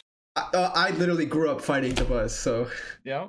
with like every like multiple like more than one game, like multiple characters, like there are some very unique stuff to the buzz that took a while for me to appreciate because when you're younger, you just like hate losing to, the- to the buzz and like it's super annoying and like you're like, oh my god, this So guy's so showed boring. you the real world of I Smash. Yeah. couldn't imagine. I couldn't imagine Like- that's your rival. That's so hard. That's so Yeah, difficult. For a very young Smash difficult player. especially when you're shit. young man like like there's so many like young player habits and stuff and the buzz just like just slaps you up for it um Yep.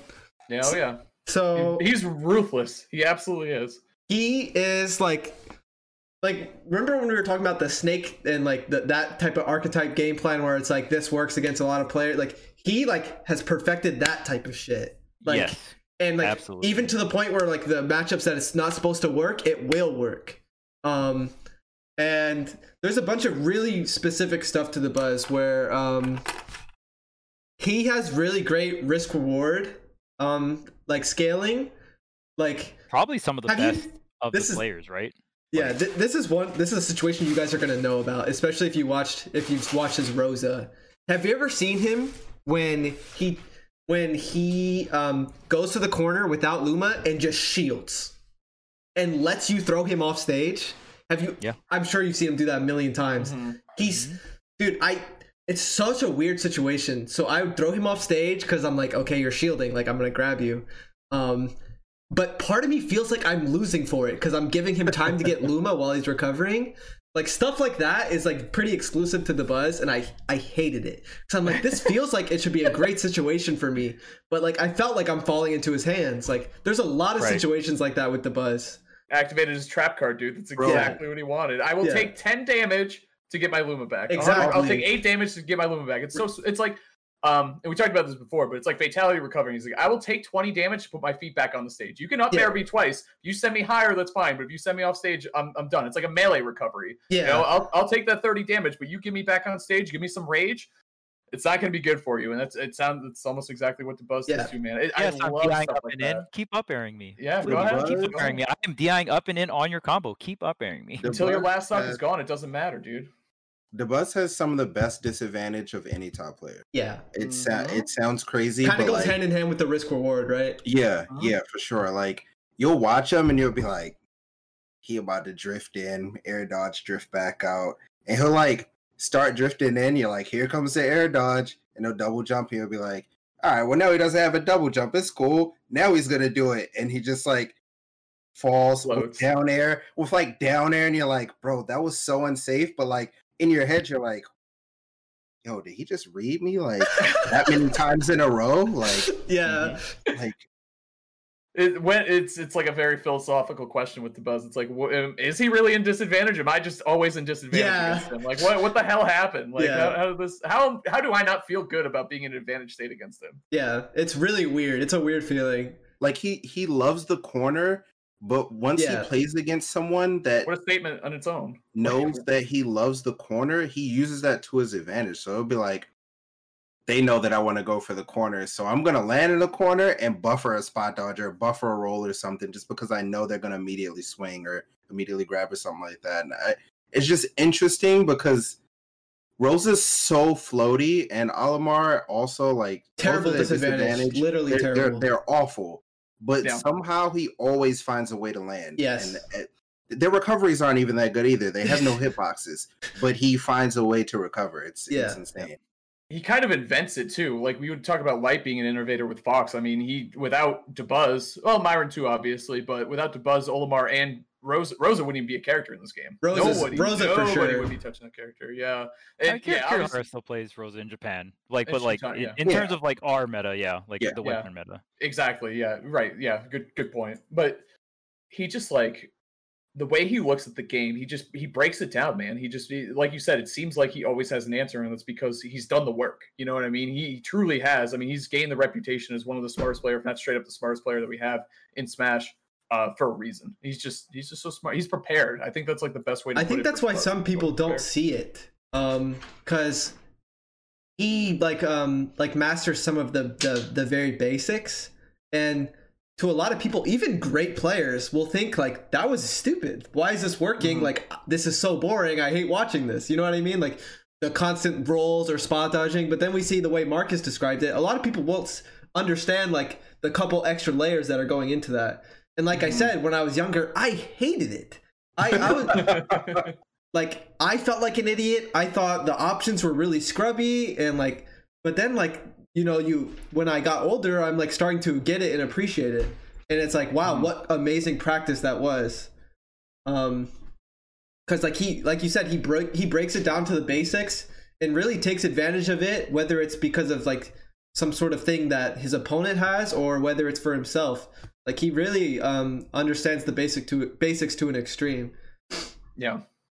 And I think that's kind of why, like, for a while, I felt like people called him boring or whatever. And I think I, I wouldn't call it boring. I think it's just you need to be able to actually really appreciate the game Yeah. appreciate what he's doing. It's it's easy to look at it and be like, these aren't cool, flashy combos. He's not going for big dumps all the time because it's or the whatever. character specific flow chart but he like has Right, really right. mastered it hmm It's it's it's insanely interesting when you like really get down to it and start thinking about how he's made this work. It's just it's it's not like the big kind of things that people initially start playing for, you know, like big reads and, and Yeah. combos and all crazy offense, but it's all insanely calculated and we, smart. we I- I talked love about this off stream a little bit like similar idea like Yeah. um we were talking about how you know in terms of like popular content you know crazy combos or some sort of crazy character flashy thing but like there are certain aspects of the game that aren't attractive to a to a the big majority of the community um Right. and i and i think you know the buzz like a lot of the really interesting stuff about his play might not be interesting at first glance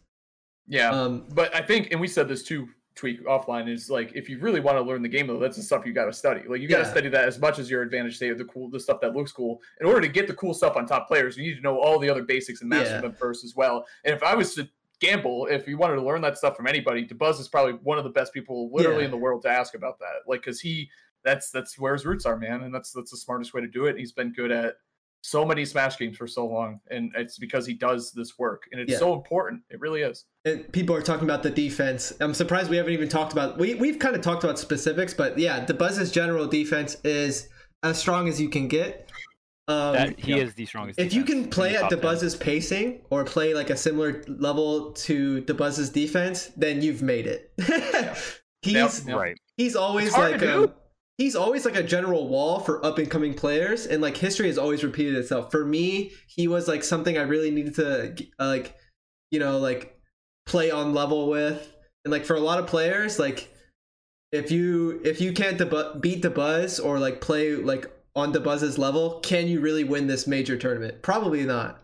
Um, He's so consistent. You're Yeah, probably gonna run he's into just- him at some point. he's just the the the comparison a lot of the time or like you know like can you do this and that's like just thinking about like the fact that like he is the comparison for like defense or like consistency like that's incredible that's incredible Yeah, I Defense think is, um, such, is such a hard skill to have, man. Working Yeah. on that's hard. It's not easy to sit there and think about how do I get better being in the def. It's hard to do. If it was easy, everyone would do it. Honestly, yeah it's easy to hold forward and, and try to hit people. That's easy to do. It's fun. yeah Trying to get better at the other shit, not so much. Sorry, Charles. Go ahead. it's way it's way more vague Right, Mhm. right. And I even have like a perfect example of like what Gavin said of like if can you can you win a major if you can't beat the buzz and like a lot of the times if you can't like the answer is no and a, a perfect example is the first time Void won a major is when he beat the buzz Yeah. for the first time. Um it it was a very yeah. hard Yeah. like Void could pretty much beat like almost eh, like pretty much every other top player but like for the buzz it was very specifically hard because void eh, strength was his pressure game right? Like in at top level play like even people like light and void like they're not aggro like they're not like it, it- what's your definition of aggro right? Like committing Yeah. over and over again with dash tag like that's not that's just stupid right? Like you're just committing over and over again. Like Yeah. like aggressive play at top level is you're camping but like the range where you're camping is different. You're camping right outside of like their burst window and you're weaving in and out and you're trying to like bait them to come in and you're coming back in for a whiff punish.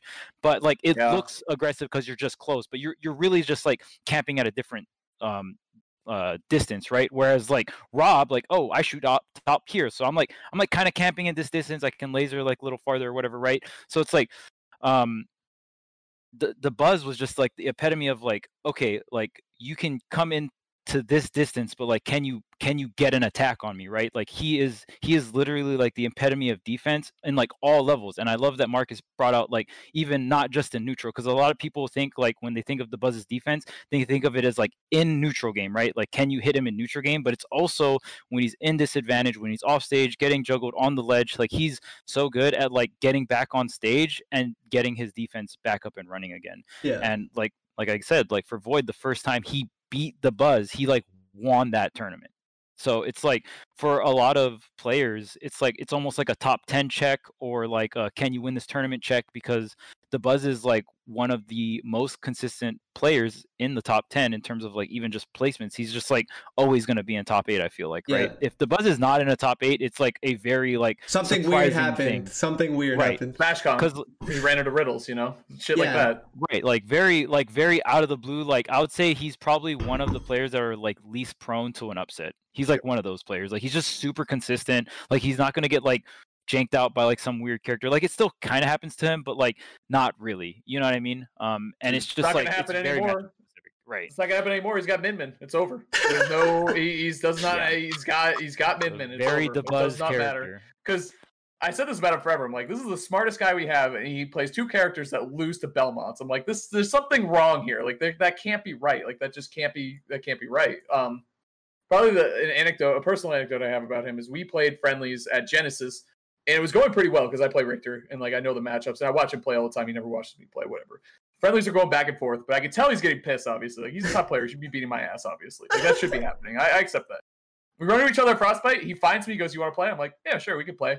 Whoops my ass for like 30 games in a row. Not even close. Of course he does. He's the buzz. Like this is, you know, that's what's gonna happen. And I keep thinking it's like that top player thing. He sits down, he plays me for a few games, he beats me, and then he's like GG's and like leaves. He keeps going, dude. He keeps. He wanted me. To, he wanted me to feel that shit. He was like, "Nope, we're gonna keep playing." I was like, "All right, well, I'm not gonna say no to playing with the top player. This is cool." And he came up with so much new shit that I hadn't seen before. So luckily, tournaments are in progress, or else the expectation would be I come back now with some sort of adjustment, which uh, haven't really done my homework there. Uh, if I'm gonna be honest with you, didn't study the Rosa matchup during quarantine. Um, but yeah, man, it was it was really cool to see that, and I was like, this is why this guy is he's such a tough competitor because he doesn't he doesn't like that shit. He's not like losing when he feels like he, he shouldn't have Yeah. or at all. I guess in He general. probably has literal notes on like the matchup. Like He probably has notes on you. known for like Fuck, carrying his his laptop? around Oh, shit. and like having all his notes. Marcus is He's that dude. guy. He's that guy. I'm in the And it's just- laptop. It's funny because I can relate to that because even when I coached Void at like Apex 2015, like way back when, I literally had a notebook. I was like sitting next to him. I was like writing all these like writing all these things down, and like that was like mid set coaching was allowed too. So I'll just be like, I remember I'd optimize my time with Void, and I'd be like, okay, here's all the like ledge options he picked. Here's this. I like I had everything written down. I'm like, you need to visually look at this while I'm talking to you about the matchup and intake both like visual and like audio information and then like that's how we're going to optimize that and then like then you go. It's just so funny because it's like i'm also that person that's going to write like write a bunch of notes on the matchup and like i do all that like nerdy stuff too so it's definitely something i can relate to take, but I did not mind the mid-set coaching. I don't want to go too far down a rabbit hole here, but if there's a page of fucking notes on you and people can just say two words, it's they beat you? mid-set coaching Mm, is broken yeah, but you should be able to adjust though. Like I feel like it kind of holds us back. Like you should be able to overcome those things that one person can point out. Like if you jump from the ledge all the time and that isn't pointed out game one, then you lose game two and three because you don't stop jumping from the ledge. Kind of feel like that's on you a little bit, you know? Right right but like bit a having take, I another know. maybe person maybe some sort of like, middle ground, like a smash like way to coach. I don't know. right right I, I like I, agree. I with- think coaching is. I agree with I, both I of think you. I agree with both yeah. of you guys to an extent. Yeah. So like I don't know. It is kind of broken too, but I feel like that's how you get better as a player. If someone Yeah. sees something that you do all the time and they call you out on it, Do and you really deserve to it, win? You're never Yeah. going to stop doing it. Yeah. Yeah. But at the same time, if you would have never noticed that I jump from ledge every single time, do you really deserve the win? Because someone else pointed out to you. It's an interesting concept. It really is. Yeah. Who's, Alright. uh, A- any other eight? Dabuz notes? Oh, let me bring up my notes on the book He's got he's got the notes. Yeah. no i'm just kidding nah, nah, nah. Oh, Um. But yeah, I I, I feel like uh if you asked me like a few years ago to talk about the buzz, I wouldn't get this excited. You know what I mean? But like Yeah. talking about it now, it's like I appreciate like so many more aspects of Smash. the buzz is more hype the more you understand the game Yep. in my opinion because defense is probably the last thing that you're going to be interested in Yeah. just like how Haz had said earlier like Oh, everyone loves the shit where like yo that combo though or like yo that like really cool string of We're offense like that was- We're obsessed Right, with the raw it's just shit. it's just like visually cool right like it, most people are like generally attracted to that at first so like defense is probably going to be one of the later things that you like really understand on a deep level for smash Yeah. Yeah, it's just like any any sports is it. You know, defense wins championships, offense sells seats. You Floyd know what I mean? What'd you say? What's that? Floyd Mayweather, my boy, don't get Yep. hit. He don't, you don't get it yeah dude just don't get hit you'll win just Yo, don't He's the get hit. Isaiah. He's the Isaiah of boxing. Yo, number Dude, just- eight though. Number eight. Oh Lord. Gluto. Oh, jeez. This what dude is a fucking legend. I just want to start off with He's that. a pro. He's such a he's a pro. legend. Raw is. legend, Smash Four legend, because he literally got like a handful of wins with a Legend. super horrible. Weirdest. Talk about weird characters. This cloud was weird as fuck, dude. In Smash Four, This cloud was so weird. That's such a Wario cloud. It was so weird. It was so weird. Not that it was bad or anything. It was just like, well, all right, mm, fair enough. That kind of works. Gluto's, yeah, Gluto is Pog though. I totally agree. Yeah, I, I can talk about Wario all day, so of course I'm gonna be I'm gonna talk about. I've been a fan of Gluto since I was like 12 years old, bro. Hell yeah. Like, I I was a huge fan of Brawl before any of you guys even knew who I was. So, like, I I'm I'm gonna talk about this all day, but Gluto is a Wario specialist. A specialist. Yeah, Beyond. like Every game, every game he's played Wario. Even Wario Smash 4 when he was, he was master. clunky and weird. He yeah. was so I hated him in Smash 4, man. I he made him felt for a year, dude. It was painful. It's not good. Anyway, His But- uh his ultimate Wario is literally like uh like fine aged wine, dude. It's Yeah. like you know what I mean? Like you you can't get that like unless you like main the character through thick and Yeah. thin. Like just put it in perspective. Just put it in perspective. uh, In in Brawl, he was like bottom of top, top of high. He was around that bro. area. He had like some good matchups, but every character in the game could like grab release him into fucking like Falcon knee or like DDD up smash, like super Sure. dumb slow moves, and you would like literally grab release him, and then like he would release, and then you'd grab him again. So you'd chain. Most characters would ch- literally like kind of chain grab him across the stage, and then literally after that you would just like grab release into like anything, like any finisher. Like you're, I, I don't think you could. Could you Falcon? I'm pretty sure you couldn't Falcon punch, but you could like knee him. if you imagine? He would be But bottom you could if you knee could him. You could like you- knee him. You could like DDD up smash. Like these very. Yoshi had a grab release infinite.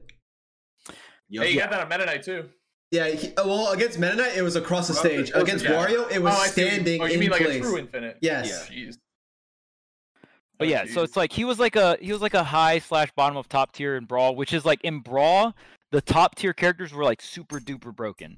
So it's like the gap between like that high tierish level or bottom of bottom or bottom of top tier level was it was a pretty big gap. So like he played a pretty good character in Brawl, right? And then Smash 4, Wario was like bottom tier, like super garbo, like Low tier, low tier.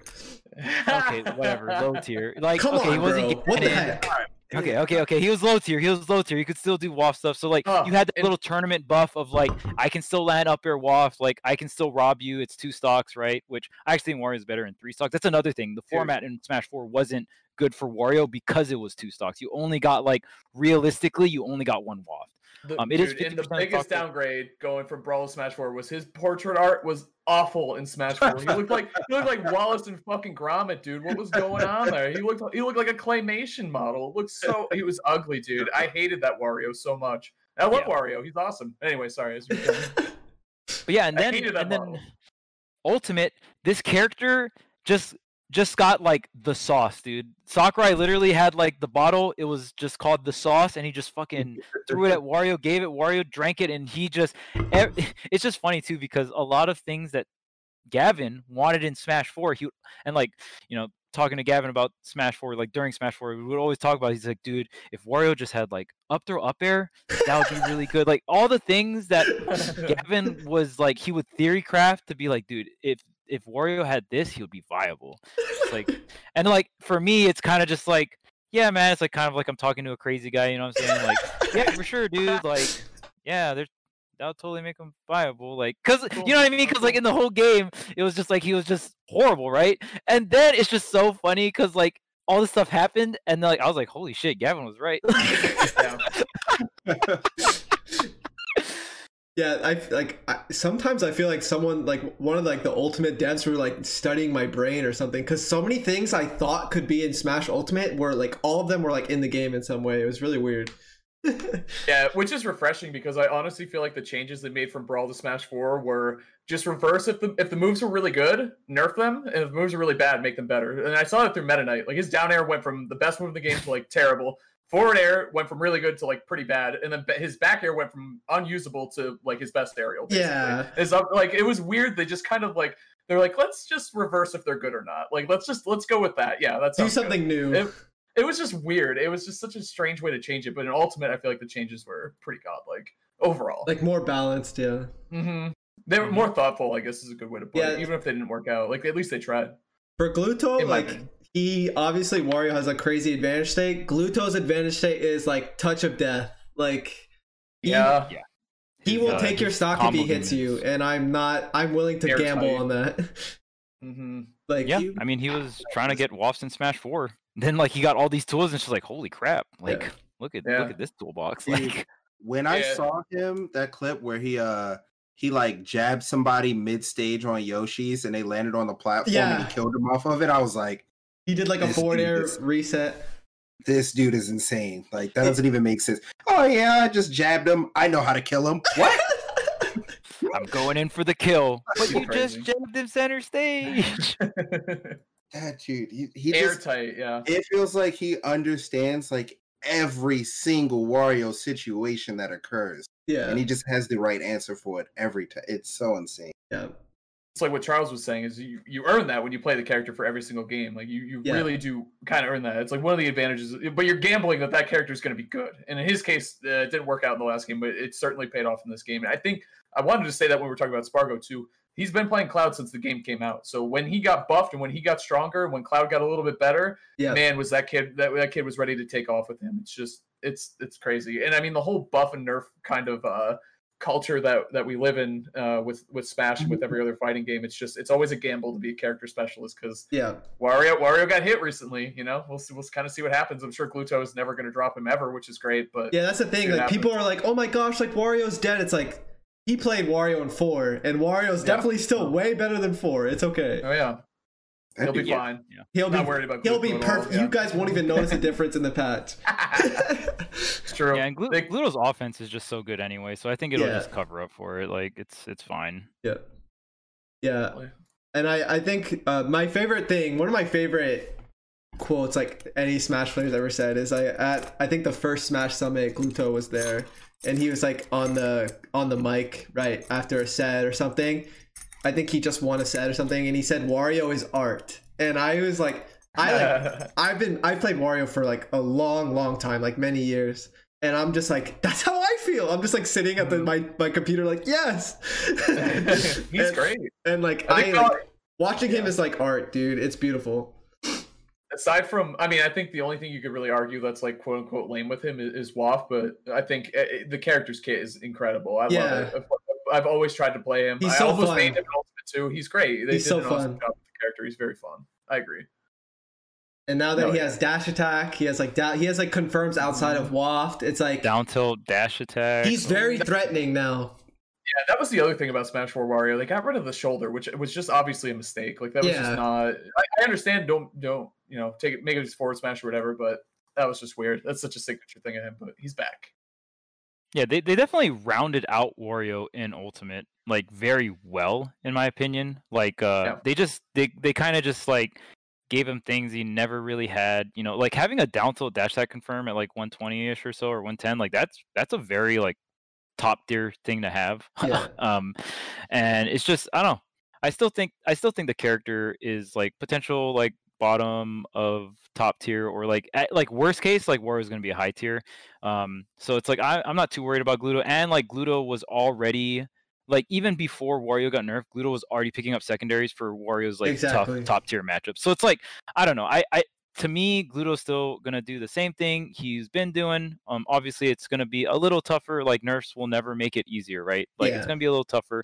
But like like Gavin said, this guy stuck it out like through Brawl and Smash Four. Like this is It's literally fine. nothing compared to that. And I just think in terms of like his offense in general and his offense particularly with Wario, it's so unmatched that like that's that's like to me that's like the unique part about Gluto. And that's the thing that I feel like is very different. Like even when when Gavin did play Wario a lot, like Gluto was a lot more aggressive. Like obviously he still camped for Waft, which he had to do, but um, Gluto was very good at finding his openings and making them count. And I think that's what like really like makes his Wario what it is because it's just like I know how to like get that exact right air drift to get in and when I do get in with this nair at zero I'm killing you right? Like I'm I'm already got it mapped out I already know exactly how I'm going to do it and he just does it so well.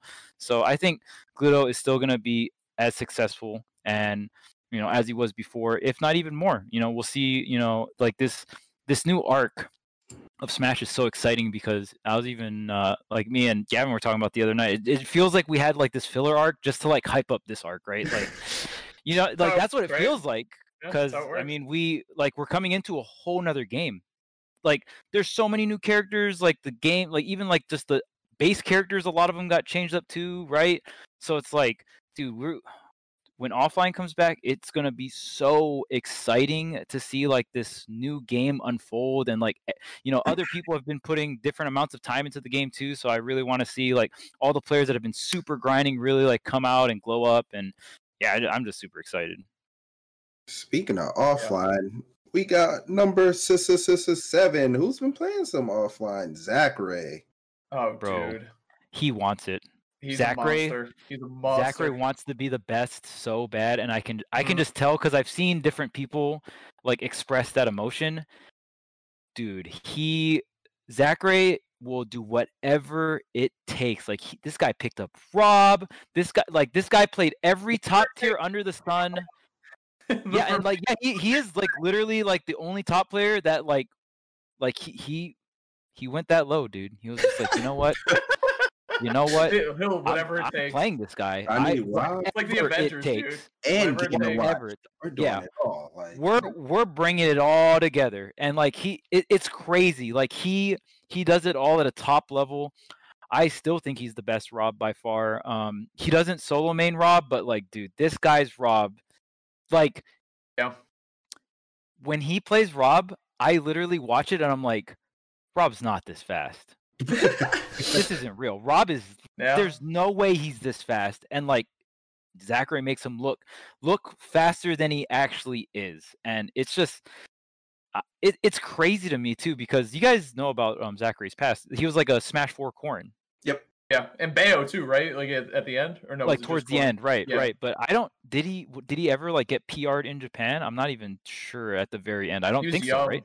Well, but- he still was is young, but yeah, but yeah, But like, it, it's it's cool that like he like competed in Smash Four, but like it, something just clicked for him. I'm not too sure. Like, I don't know exactly like who like what kind of things influences play and like who he plays with and all that stuff. I, I don't know that much about it, but like something clicked for him in Ultimate because like right out the gate, dude, like he Yeah. he really all the doubters that thought Wolf wasn't good. I wasn't one of them. Just uh, putting it out there. I I literally have video evidence.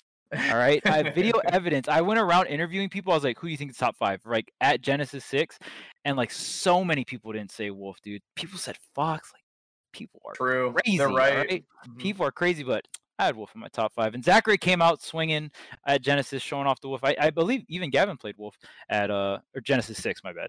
Um, so it's like it was it was really cool, and um, obviously he he like later on drops Wolf, but his like in terms of diversity of character, he probably has the most character diversity at major tournaments with like a character roster, right? If I'm not mistaken, um, in terms of like uh top level players. So Yeah. that in itself is very impressive. Not only because every top player can pick up um other different top tier characters, but to have the confidence to whip them out in tournament when your tournament like you know a game is on the line, uh, it's uh that's that's like very impressive in my opinion. That I think. dude, Um. Oh, go ahead, Marcus. that dude played Joker, Rob, PT. Wolf, Wolf. Yeah. Watch, PT, Wario, Mario, Mario. Sephiroth. I'm like, what's going on, bro? Yeah. You just You you played just Min Min too? you just nah. Did he? I don't think so. I don't think so either. But Yeah, We're not don't- going that low. I feel, I feel like he, We're not that low. he already did Rob. He already He can committed play. Rob You and can't- you Game can't Watch. going. but said, oh, he did play Sonic. He did play Sonic Oh, until oh, That's the whoa. unholy trinity right there. Rob, Sonic, Game and Watch. like that at an event. you're struggling with Game Watch. I think he went Sonic into and against Meister. I think But he did anyway. Corrin too. Yep, went corn. Oh yeah, I forgot he did the corn thing.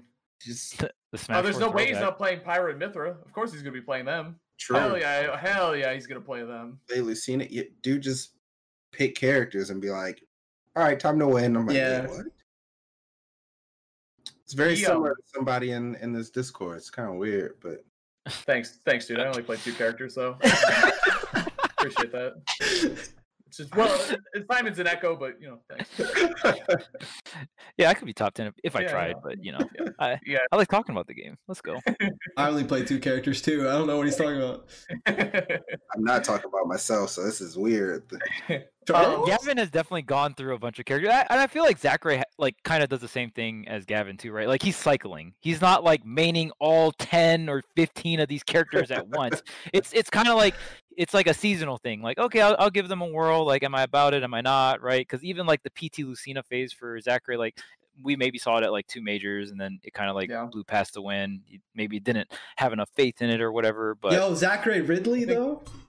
Uh, Zackray Ridley, that was a thing.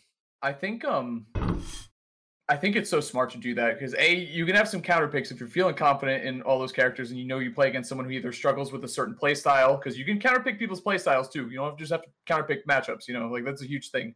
People don't really give enough credit to either. I think so. You have them in your pocket just in case you need them, but also you learn how to play the game from a lot of different angles. It's like if you talk to someone else and you've never played their main before, it's like a different world. It's like, how do you feel about this guy? Oh, Peach is so broken. It's like, what do you mean Peach is broken? Like she's not that bad. Come on, man. What are you what are you talking about? No, you don't understand. You don't understand. It's like a whole different world, a whole different level of experiences. So instead of like just hearing them from someone else, if you live through them, it'll influence the way that you play all the other characters. You can see it when top when top players kind of pick up or or like have some like fun side events and they play random characters. You can see the influence in their mains and the way that they look at the game and the, and the options they try to sniff out and the way that they try to attack other players. It's really really cool actually to to kind of see them influence that. And if you play a lot of different characters, you're gonna have a really really well rounded play style, which which Zackray obviously does. He's he's Yeah. scary, man. He's Yeah. scary. He, he can do Best it. He can do high- everything.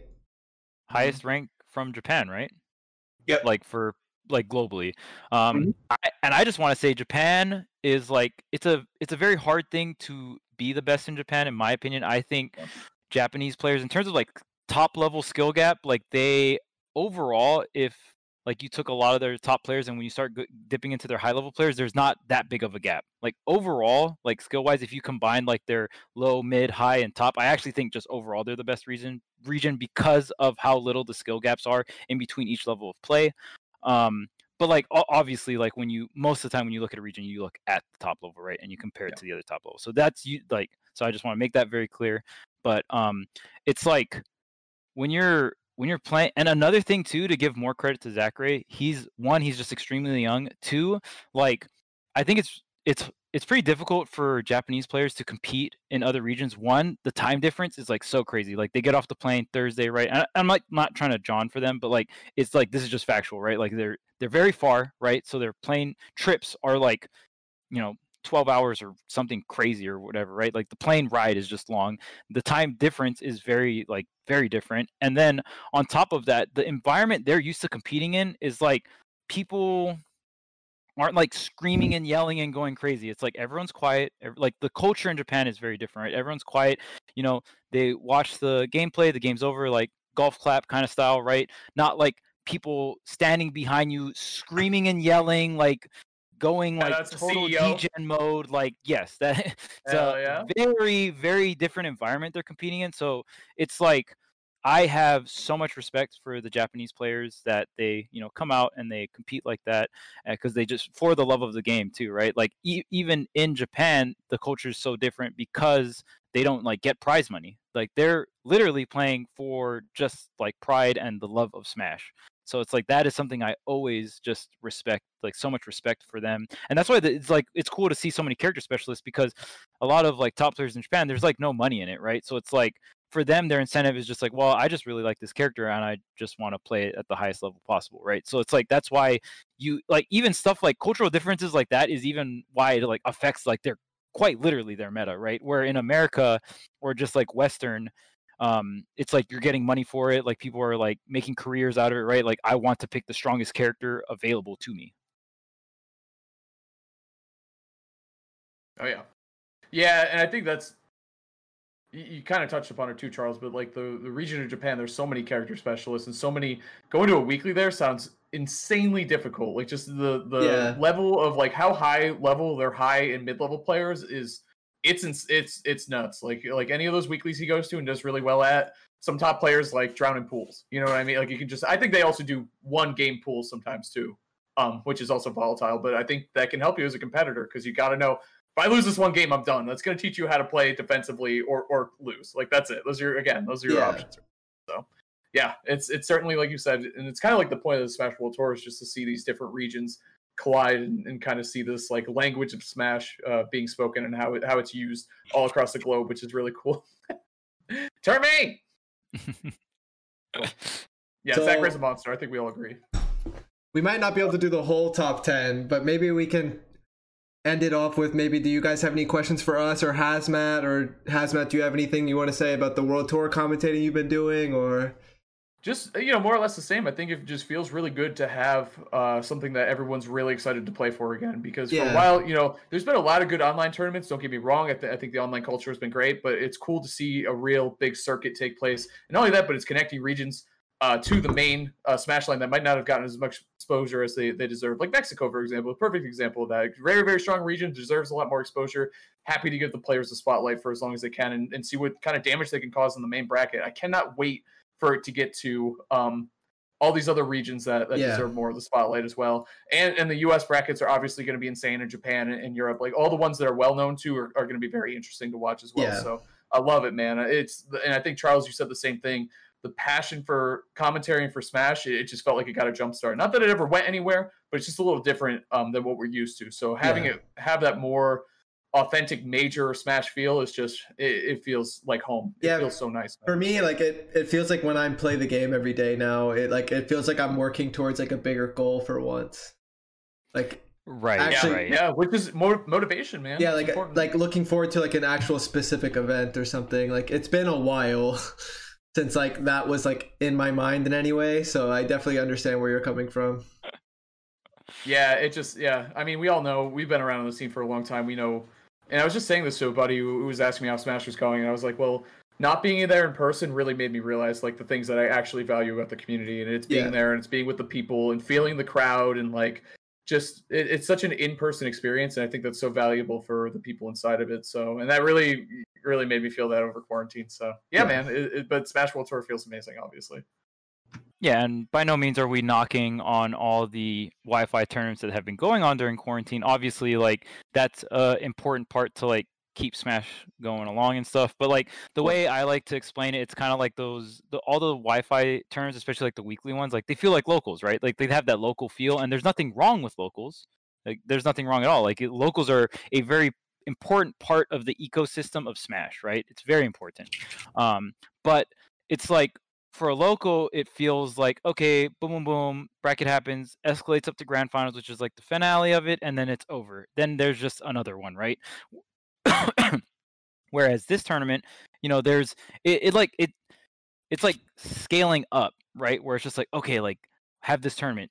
Who's qualifying, right? Okay, boom, these guys qualify like from this region. Oh, cool. Like there, it's like all building up, and there's like there's like a greater goal, right? Because like even like you, most people can argue like, oh, well, that's kind of like how Genesis or SmashCon or Evo is. It's just like a tournament, and then there's an ending, and that's it. But like for for that, that all stuff ties into the PGR ranking, right? So it's like, okay, we have this season, right? Boom, go to Evo. Ah, dang, didn't like get first there or didn't like place as well as I wanted there. But like, there's the next tournament that counts towards the PGR, right? Like you're all you're going to all these different tournaments, and it's like kind of building up to this like greater result or like greater like purpose, right? Um, Yep. and you know this like so that's why majors feel so impactful they feel so hype because it's like oh man this is like this is huge for like the pgr or like dang like that guy got upset by that guy or oh my goodness like man he got a win on him finally like that's going to be so Yeah. big for like the rankings or what like there, there's so much stuff going on so And- it just feels really exciting Yeah, and not just for for players, but uh, I know as a commentator too, Charles, that having those storylines and having something real to you know really compete for because stuff that's on the line is, is really cool for Smash World Tour. So it's going to be a great event. It just Yeah. it feels great, and working with VGBC too obviously is like a big thing. Like it just has that whole The best of the best. it has that whole kind of feel to it. Mhm. Someone asked in the chat what the schedule is. Let me pull it up here. So starting at 9 p.m. tonight, I know a lot of you are night owls, myself included. And top 32 starts at 9 p.m. tonight Eastern. um, for the yep for the Oceania uh, qualifier. So that'll be all the good Australian players, all that good stuff. So it'll be good. 9 yeah. p.m. Eastern and it ends at 8 a.m. Eastern is, is the proposed time. I will I will be up for the 5 a.m. pool to commentate. So there you go. Let's I'm pretty excited. I know. I think I'm gonna go to bed after this. That's why we have to stop uh, I at might seven. be I able to just to catch, catch grands. Actually, I'll be up. I should be up. That's what I'm saying. Is like it might. I, I can't tell. I hope the viewership's good for it because a the players deserve it and b it's gonna be a really entertaining event. Yeah. But it's so hard to tell because like it's 5 a.m. What's too late for the Smash crowd right now? It feels like not. When I wake up and I check Twitter in the morning, I'm like, dude, everyone's fucking awake still. What just ha- what happened? Like, well, you guys don't go to sleep? Oh, vampires or something? I don't get it. yeah You know? Can we do a, a fun question that I saw? I, I just think it would be fun to see who you guys would pick, even though Sure. You probably have no idea. Um, someone asked who you think has the most potential to make top ten. I just think it's interesting, and I know who I would say, but I don't know if y'all know who y'all would say, Give me or, one. a Or if- player or if y'all even. Now, I want to hear your player. answer first if you already have one. Me? Yeah, Yeah. Let me look at the PGR real quick and think about it a little bit more. Yeah. Okay, so, who we think or who we want or both? Like what? It, who do I think? No, who I think. okay. Who's gonna be top ten in the next uh, in Wi-Fi Not- or, not- or offline? Not, not everyone, just one player you think can break in the top ten. Okay. You talking offline? You talking online? Offline, offline, Okay. offline. A lot of people Okay. are saying fatality. A lot of Oh, you're asking the chat. No, I'm asking you. Okay. Oh, but I'm just seeing a lot of people say. My fatality. answer is Kameme. He was number 11 on the last one. So it's the, Oh. easy, it's the path resistance there. um, I, am ooh, seeing actually now now this is kind of difficult. Oh, I have an answer. You should have an answer here too, easily, Marcus. There's one player for sure that's been killing it lately. before I was gonna say Dark Wizzy. That's a Yep. good one. Um, I agree. uh, You know what I'm going to say? Can I say mine? yeah, yeah, go for it. Waddy. Give me Waddy. Show me No. Waddy. He's playing so well. Hell yeah. you know he can. Oh, You know he can. You know I he can. never gonna let him. In. No, I'm joking. I'm joking. Um, you know he's got it in him, dude. He's got. He The, he's playing Rob He too. does. I mean, you But talking he about doesn't- best Rob. Mm. he, he, I think he could do it if he cared, but he doesn't care enough. I think he does because he streams. It's like his thing now. I think he's. I think he's finding the motivation, man. May, So Zach- Well, you know him better than me. You know him. Motivation power up. Please. Okay. I know he plays for fun, um, and being the best has never been a goal of his. And I think Yeah. to break in the top ten, you have to have the goal of being the best. You can't just want to play. Um, I, I think he could be like a top twenty player for sure. Like he's proven that he's done it. He could do it. He's done it before. Uh, Mm, but I feel like to break in a top ten, you have to want to be the best. It just that's generally how it goes. So it's Is- one of the check marks.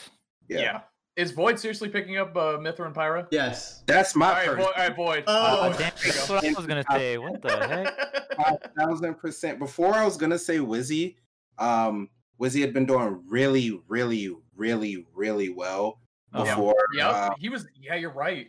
like extremely well, like winning tournaments, got second at Glitch. Uh, would have had a really good Frostbite run, except he lost to Meister and Leo, who got first and second. I'm pretty sure he lost to Meister and Leo. Um, he he was looking like like oh snap, this might be top ten material. Um, but we've had some time Uh-oh. off. Void has been in the lab. Sheik is looking broken. Mythra and Pyra are starting to look broken. Uh, Um, he And was he's done in another game, so he, he has Yeah. the capability to do it. he was starting to hit a stride offline too. He had a really good frostbite right before um we went into quarantine. That was that was like when his Sheik was terrible. Like it was Oh. picking. That's where I think it was picking up. Well, that's when he started to like uh, yeah. like be more willing to use it in tournament, right? Like Yeah. because it was it was like it was like eh, eh, and then like right before offline stopped, like that's when he was starting to like you know what I'm bringing the Sheik out, I'm bringing the Sheik out, right? And like uh yeah, it's like his Sheik is so much better now, but like like we only caught like the very like beginning of his like tournament Sheik journey, kind of like like that's what we saw like offline, and like he beat Zackray with that Sheik. like I. Whew. And then Oh. like Mythra too, like Void. I, I'm a okay. I I respect when someone finds tech. Okay, I will never, I will never unveil someone's tech. I am Yep. I'm like I'm like the super homie when it comes to that. Yep. There was I will say this. There was even in Smash Four there was specific like void combos that he would do, and like if I fought him in bracket, I like knew the exact DI to like screw everything up, but I would get hit by it on purpose. Like I'm that kind of homie. Dang, that's a I- homie. I will- yes, like for the greater good for your career. Since like I'm I'm not like trying to be PGR or anything. Like I I you know at Yeah. that point I'm like more focused on like commentary content stuff. Like you know what I'm playing you on stream. I'm playing you at like a tournament or something. Like I will DI it the incorrect way just so no one else knows, dude. I got you Yeah. right. That's, that's real, homie. Go ahead. That's that's some shit. Actually, yeah, I changed. Void- Can I change my answer again? Someone's Yeah, who's not on the PGR right now, so it's a pretty good choice. Ooh, okay. Spargo. Yeah, I figured- fucking though, I- go, I dude. feel like- yeah, Yep. yeah. Give me Spargo. That's, I feel a, like- that's a good one. Spargo, choice. Void, Wizzy, and um, even T are like probably the the Oh, biggest T. contenders. Depending on honestly, depending on how traveling goes, maybe even Sonics, dude. I'm not gonna hold you. That, that, Ooh, that Oh, dude- Ken, Sonic. Ken, Ooh, Ken. That- He's improved a lot, and That- Sonic has always been that broken. Just remember, Sonic has always been that broken. Yo, Ken though. nasty. Oh, Ken too. But Oh don't know, my again, god. th- that, I think those depend on like traveling. Yeah. they- them dudes nice. They're nice. The Sonics are starting to figure it out. okay. This is the real dangerous. deal, yeah. You know who I want to say? It might not be like like based on like any sort of PGR or anything, but I want to do this for Jersey. So two Oh. people I have. Well, oh, I know. I know who one of them. is. So- One, yeah. so I have Okay, two. okay. peop- so I have two Gavin, people. some students. You haven't got some students? So I have okay. two. Hey, you're, I have so your two- coach is I have two people. Um, one is Rivers. He's actually in Florida. of course. He's in Florida Oh, now. he's- yeah, he's- But I have so much faith in Rivers and Jackal. Mother Jackal. Jackal, let's Yes. go. Is he picking up Sonic again? No, he plays Wolf. Well- he plays Wolf. I love his wolf. He Yeah. beat my ass in uh, um, he kind of. I don't know if he's decided. Like he kind of goes back and forth with Sephiroth and Pyra Mythra. Okay. We'll see. But I know the Wolf will be around. I want to fucking see it.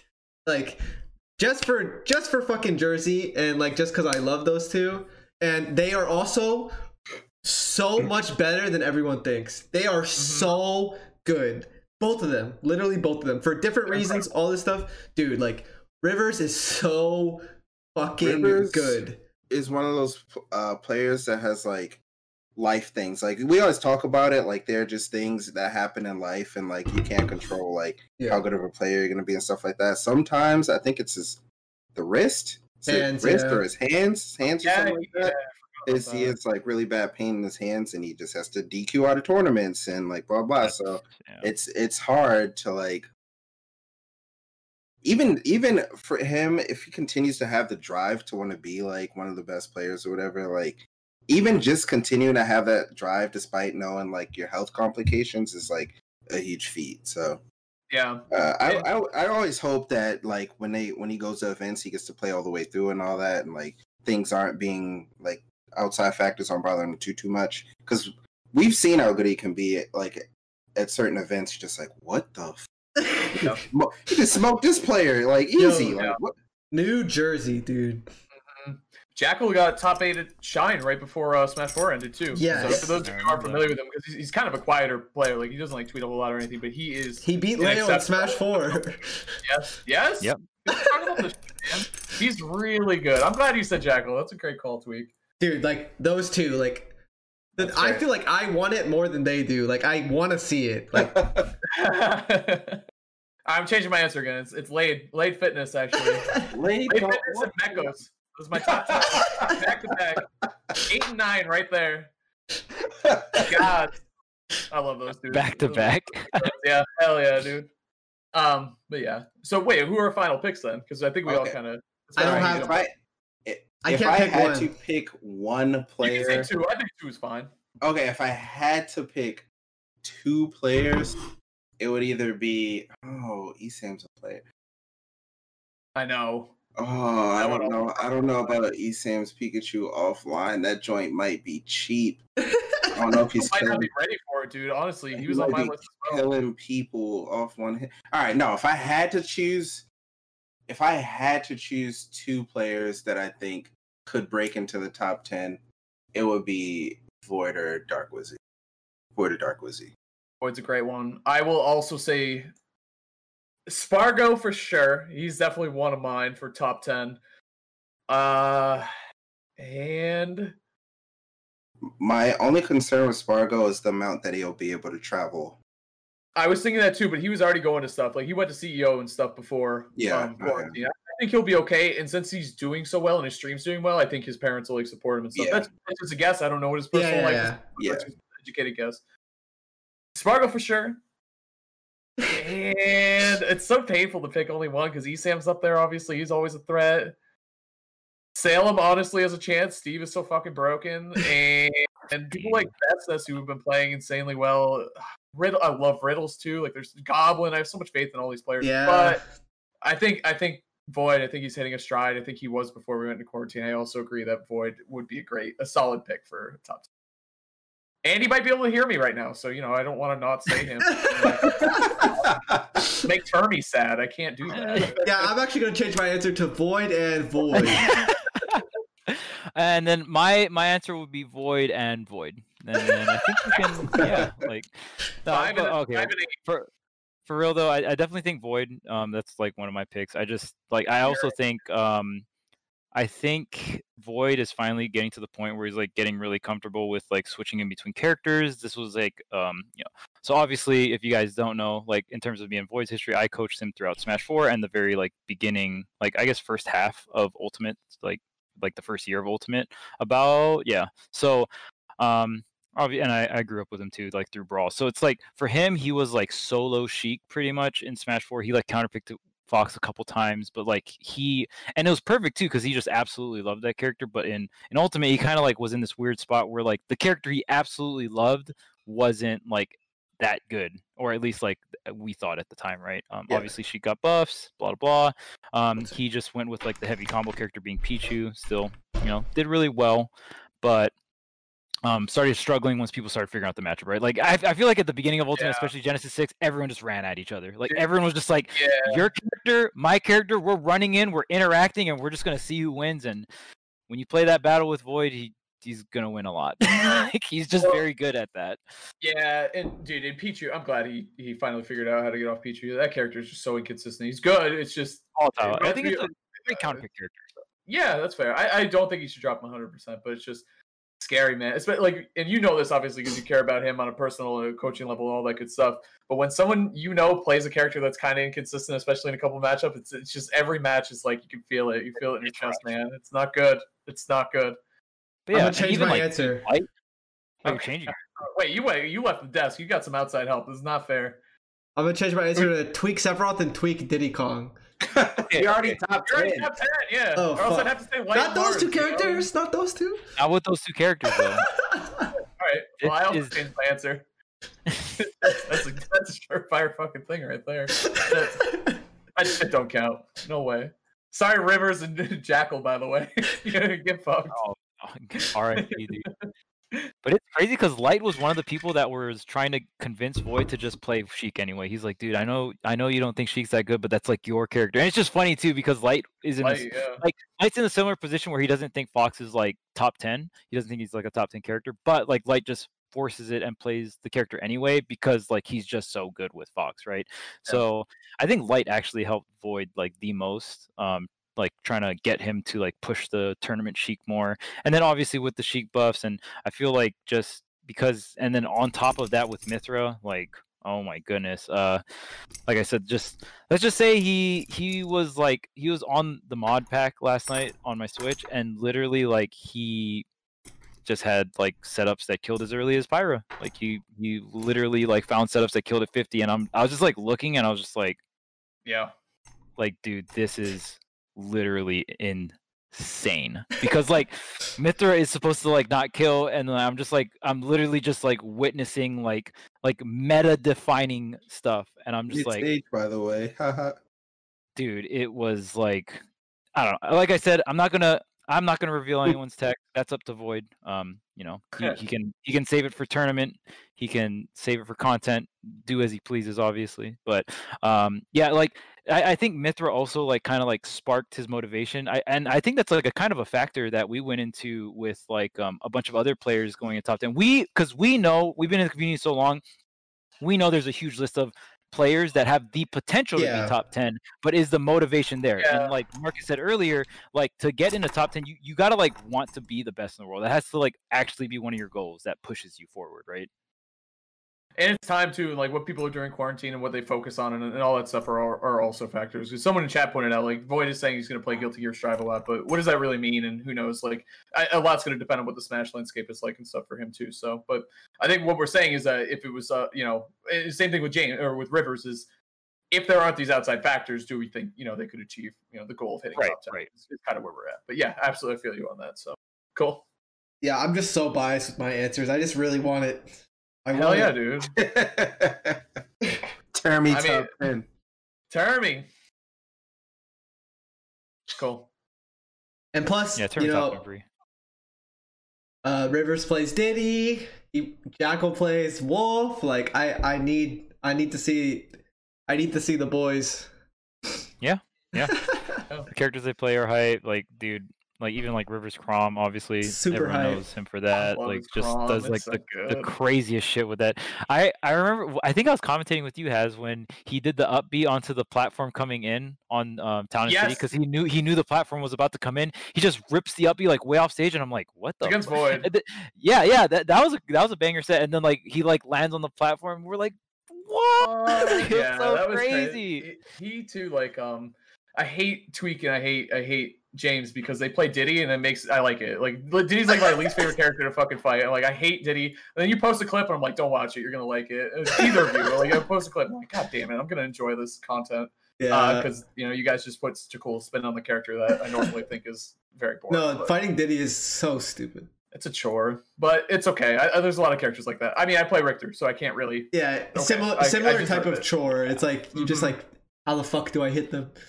That's what uh, Nick C said. We played uh, before, you know, before we sign off. But he said we played at Let's Play Let's Make Moves, actually, not even Let's Make Big Moves. Speaking of tournaments you should go to when offline comes back, Let's Make Big Moves in Gommel, 100%, two of my favorites. I Yeah. can't believe I forgot to mention them. But Nick C said, we played and he beat my Richter with his Falcon. He goes, dude, what the playing Galaga that whole set is what he said. That's how he described it. He's playing Galaga, like just trying to move around and, and find the right spots to get in. I thought that was such a funny way to look at fighting those characters. Dude, I was Like, playing DK at True, that though. tournament for most of the singles. Oh my god, dude! Everybody's picking up fucking Diddy Kong, man. I Like, know what the fuck, man.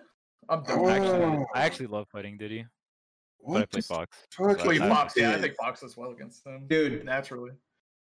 I love Diddy. What have you done, man? What is I like him Rhythm as a going on character. Diddy? This is I Oh. blame Tweek. and- So I actually, I actually have an answer for a second person. So I said Void, right? So my second answer is T, like Pac-Man T. I actually Yeah. think Pac-Man T has huge potential to get top ten, and one of the one of the big reasons is like he he's like one of the few Japanese players like that get powered up from the crowd. Like he he loves that shit. It's like so it's so it's so interesting because I've housed him a couple Yeah. times and we don't really speak the same language, but I can it's like weird. I can still like kind of communicate with him. Yeah. Um uh, but it is like, dude, I, you you can just tell he loves it so much when like people get super hyped for all of the like whack Pac-Man shit he's doing. To be fair, he's very creative with the character. T Pac-Man T is like another example of like uh, aged wine. Like he he played he like just solo main Pac-Man in Smash 4. That character was so bad in Smash 4, and then he just like, dude, Ultimate came out. Pac-Man got the sauce, dude. it was over. Yeah, we gotta stop talking about Diddy, or else we're just gonna create more of them. I blame every Diddy Kong main that was born after this podcast. I blame Pink Fresh for. So What? Dude, yeah, you, you keep, know, you keep talking about it, dude. You keep talking. into I've been existence. playing Diddy for like Yeah, six Maybe- plus months straight, and like that's for my standards. That's so long. Like I usually I like throw a character in the trash. It's it's usually on to the next by then. Yeah, like that's like very long. So like I have a lot of faith, but dude, you know what? Yesterday I played a little bit of offline. nice. Oh yes, yes. I yes. didn't play Diddy. tell. I only played Sephiroth, and I was like, That's some shit. "What's happening? That's some shit. Something Sephiroth has- is your playstyle too, man. Something We has gotta Shit. talk about the clip, dude. We gotta talk about that clip. something dude. has Oh, yeah, yeah. Shifted." What happened? literally like something the, shifted. that tweet, something clicked, shifted. clicked, Tweet it only played Sephiroth offline. No Diddy. All right, I'm gonna be real with y'all, and I don't mean to crush anybody's dreams, but uh, I will not be top ten. I'm just gonna let, put it out there. I I do not care enough to be top ten. Like, I I don't. you got you got to have that motivation. That that motivation is probably the one of the harder things to do to like like Yeah. you know to, to push for top 10 obviously like the grind and stuff is hard but like you only willingly do that grind if you have the motivation right Yeah. Yeah. And, I- like, It's a huge part of it, which is why, like, I wanted to give shout out to more uh, online players right now too. Like Aaron, obviously, I think is brilliant as a player. I think Salem's been doing really Amazing. well too. Yeah, it's just, well, yeah, another Diddy. Fuck me, right? Like, it's just, I can't help but compliment Diddy players. You know, I hate the character, but you Oh, really, really- It's like uh, I I've uh played before with that goal in mind. Mhm. Uh, yeah. And I understand the sacrifices that I need to make to do it. And at this point in my life, I'm not willing to do that. Like, I I lost like a lot of relationships with people. Like, I didn't have like the game consumed my life. So like, Yeah. uh, it was my job. Um, and it was like all I really did. Like, I lost a lot of friends. Uh, it was hard to like. Sometimes my relationship would be a little rocky because I would prioritize that over over like my girlfriend who's now my wife. Um, and Yep. it's I don't know. To me, at this point in my life, it's just not worth it. So I yeah, don't. I It's don't think I will ever. We got other priorities. Yeah. honestly, I respect it a lot. Yeah, I, I I can't see me even remotely gunning for top ten. I might end up on the PGR somehow. Uh, who knows? Yeah, Uh, Right, do right. play Min Min. Anything I, exactly. There you go. Yeah. I, I I may steal a few wins Smart man. players. Pick Uh, Bayo up think- right away in Smash Four and Min Min right now. I think I think you're onto something. it's a it's a time frame thing right like uh you just like everyone has different situations like i remember in brawl like i just loved competing that game i loved playing that game but i just didn't have the resources to travel right but like that was probably when i was the absolute most motivated to like play and even when i think back on it i in terms of a individual Smash game, I probably have the absolute like most hours in Brawl than any other Smash game. Like it doesn't even come close. I put the most hours in Brawl, like by far. Yeah. I was like the most motivated to play. I I like had the time to do it, right? Like in high school, like nothing better to do, just like do whatever high school, whatever you got to do, and then just play Smash. So it, it it's it, there's a bunch of timing stuff involved. Obviously, as you get older, you get more responsibilities, right? Yeah. Um, and even kind of like figuring out like other stuff you enjoy within the Smash community. I think uh I think that's one of the most like like one of like the coolest things about Smash. Like I feel like 90% of people come into the community as a competitor, but then you kind of yeah. like if you stay in the community, you'll branch into other stuff that you enjoy doing. Like I I found out I really enjoy like teaching and coaching and I really love doing like um, content and commentary, right? Like and even even my commentary like reflects off of like the teaching coaching aspect because like when Mhm. i commentate i like breaking the game down to like be digestible to like so other people can learn about the game like that's like my like kind of my style of commentary right so it's like it's Yeah. super cool and then like obviously you have you know people like gavin that came in as a competitor and they stuck with being a competitor right because the situation like deemed for it and he like just really enjoyed competition and stuff like that so it's, it's really cool to see like all the different um, walks of life within the Smash community because I feel like a lot like on a surface level, everyone feels like you're just a competitor. That's it, right? Like that's all that matters. Like is like your placing stuff. But there's there's so much things that go on like behind the scenes that like makes everything possible. Like even like you know the people like production and people like GimR like running VGBC like stream the events stuff like that. Like there's so much different things you can do in the Smash community. Oh God, God. Is definitely epic. That is that is a that is a word to describe ConCon. I agree. Yeah. You region general, yeah. Oh yeah, man. All right. I don't want to keep Hazmatt here because I know he needs to rest for the commentary, but Just just dying a little bit. Uh that's all right though. No, I am I'm having a great time too. Your chat's hilarious. Uh yeah, thanks for having me, man. This is, this is a lot of fun. Maybe we can do another one. Finish Yeah. off the top ten or whatever in the future. That'd be fun. So yeah, low key, we we need Hazmatt as a regular. I, who agrees? you're the boss. I uh, I yeah, I oh, I shit. I'll snap. Are you getting promoted, dude? I was I didn't expect this, I'll be honest. honestly, We- uh, honestly, I at least need Hazmatt on again. Something. Okay. There you go. I just I felt get like a, he, I get a second interview. I just Okay. felt like Get he call is a perfect. uh, I feel like he's a perfect fit for like the the goal we're trying to bring with like talking about Smash. So The, It's the way we talk about Smash is very like similar, right? Like Yeah, how, like, the exactly. thought process behind it and stuff. I think that's like that's like the main thing, and it just Yeah. like feels right. Yeah, I appreciate that, man. Because it's funny because we we messaged each other. We are talking about the podcast, and I'd scrolled through our chat history just a little bit, and you had said to me at one point, and maybe you know feel eh, it, made me feel good. As you said, I really enjoy. We had talked after a major, and you're like, I really enjoy. And some of my favorite memories with you, Tweek, are sitting in major crowds and talking about the game and just talking about the decisions that are being made and stuff. You said I Yeah. really enjoy sitting and talking about the game with you. I was like, me too, and like that's just a really good feel. I don't know, it, it felt good, so I appreciate that, Of man. I course. think we'd have fun on the show. So I love all three of you guys. You're all really, really fun to talk to about the game and all that shit. And I love you, chat. You guys are a lot of fun. And uh, yeah, hopefully we can make another one soon. So that was Yep. fun. Sorry, I have to cut it short. Uh, only a two and a half hour podcast today for you guys. I know. I know. I'm so, I'm such a buzzkill. I'm sorry. no, it's perfectly fine. If having a time limit is good for us because we go too long all the time. it's that's easy to get caught up when you're talking about this shit. It really We Exactly. go down many rabbit holes. Yeah.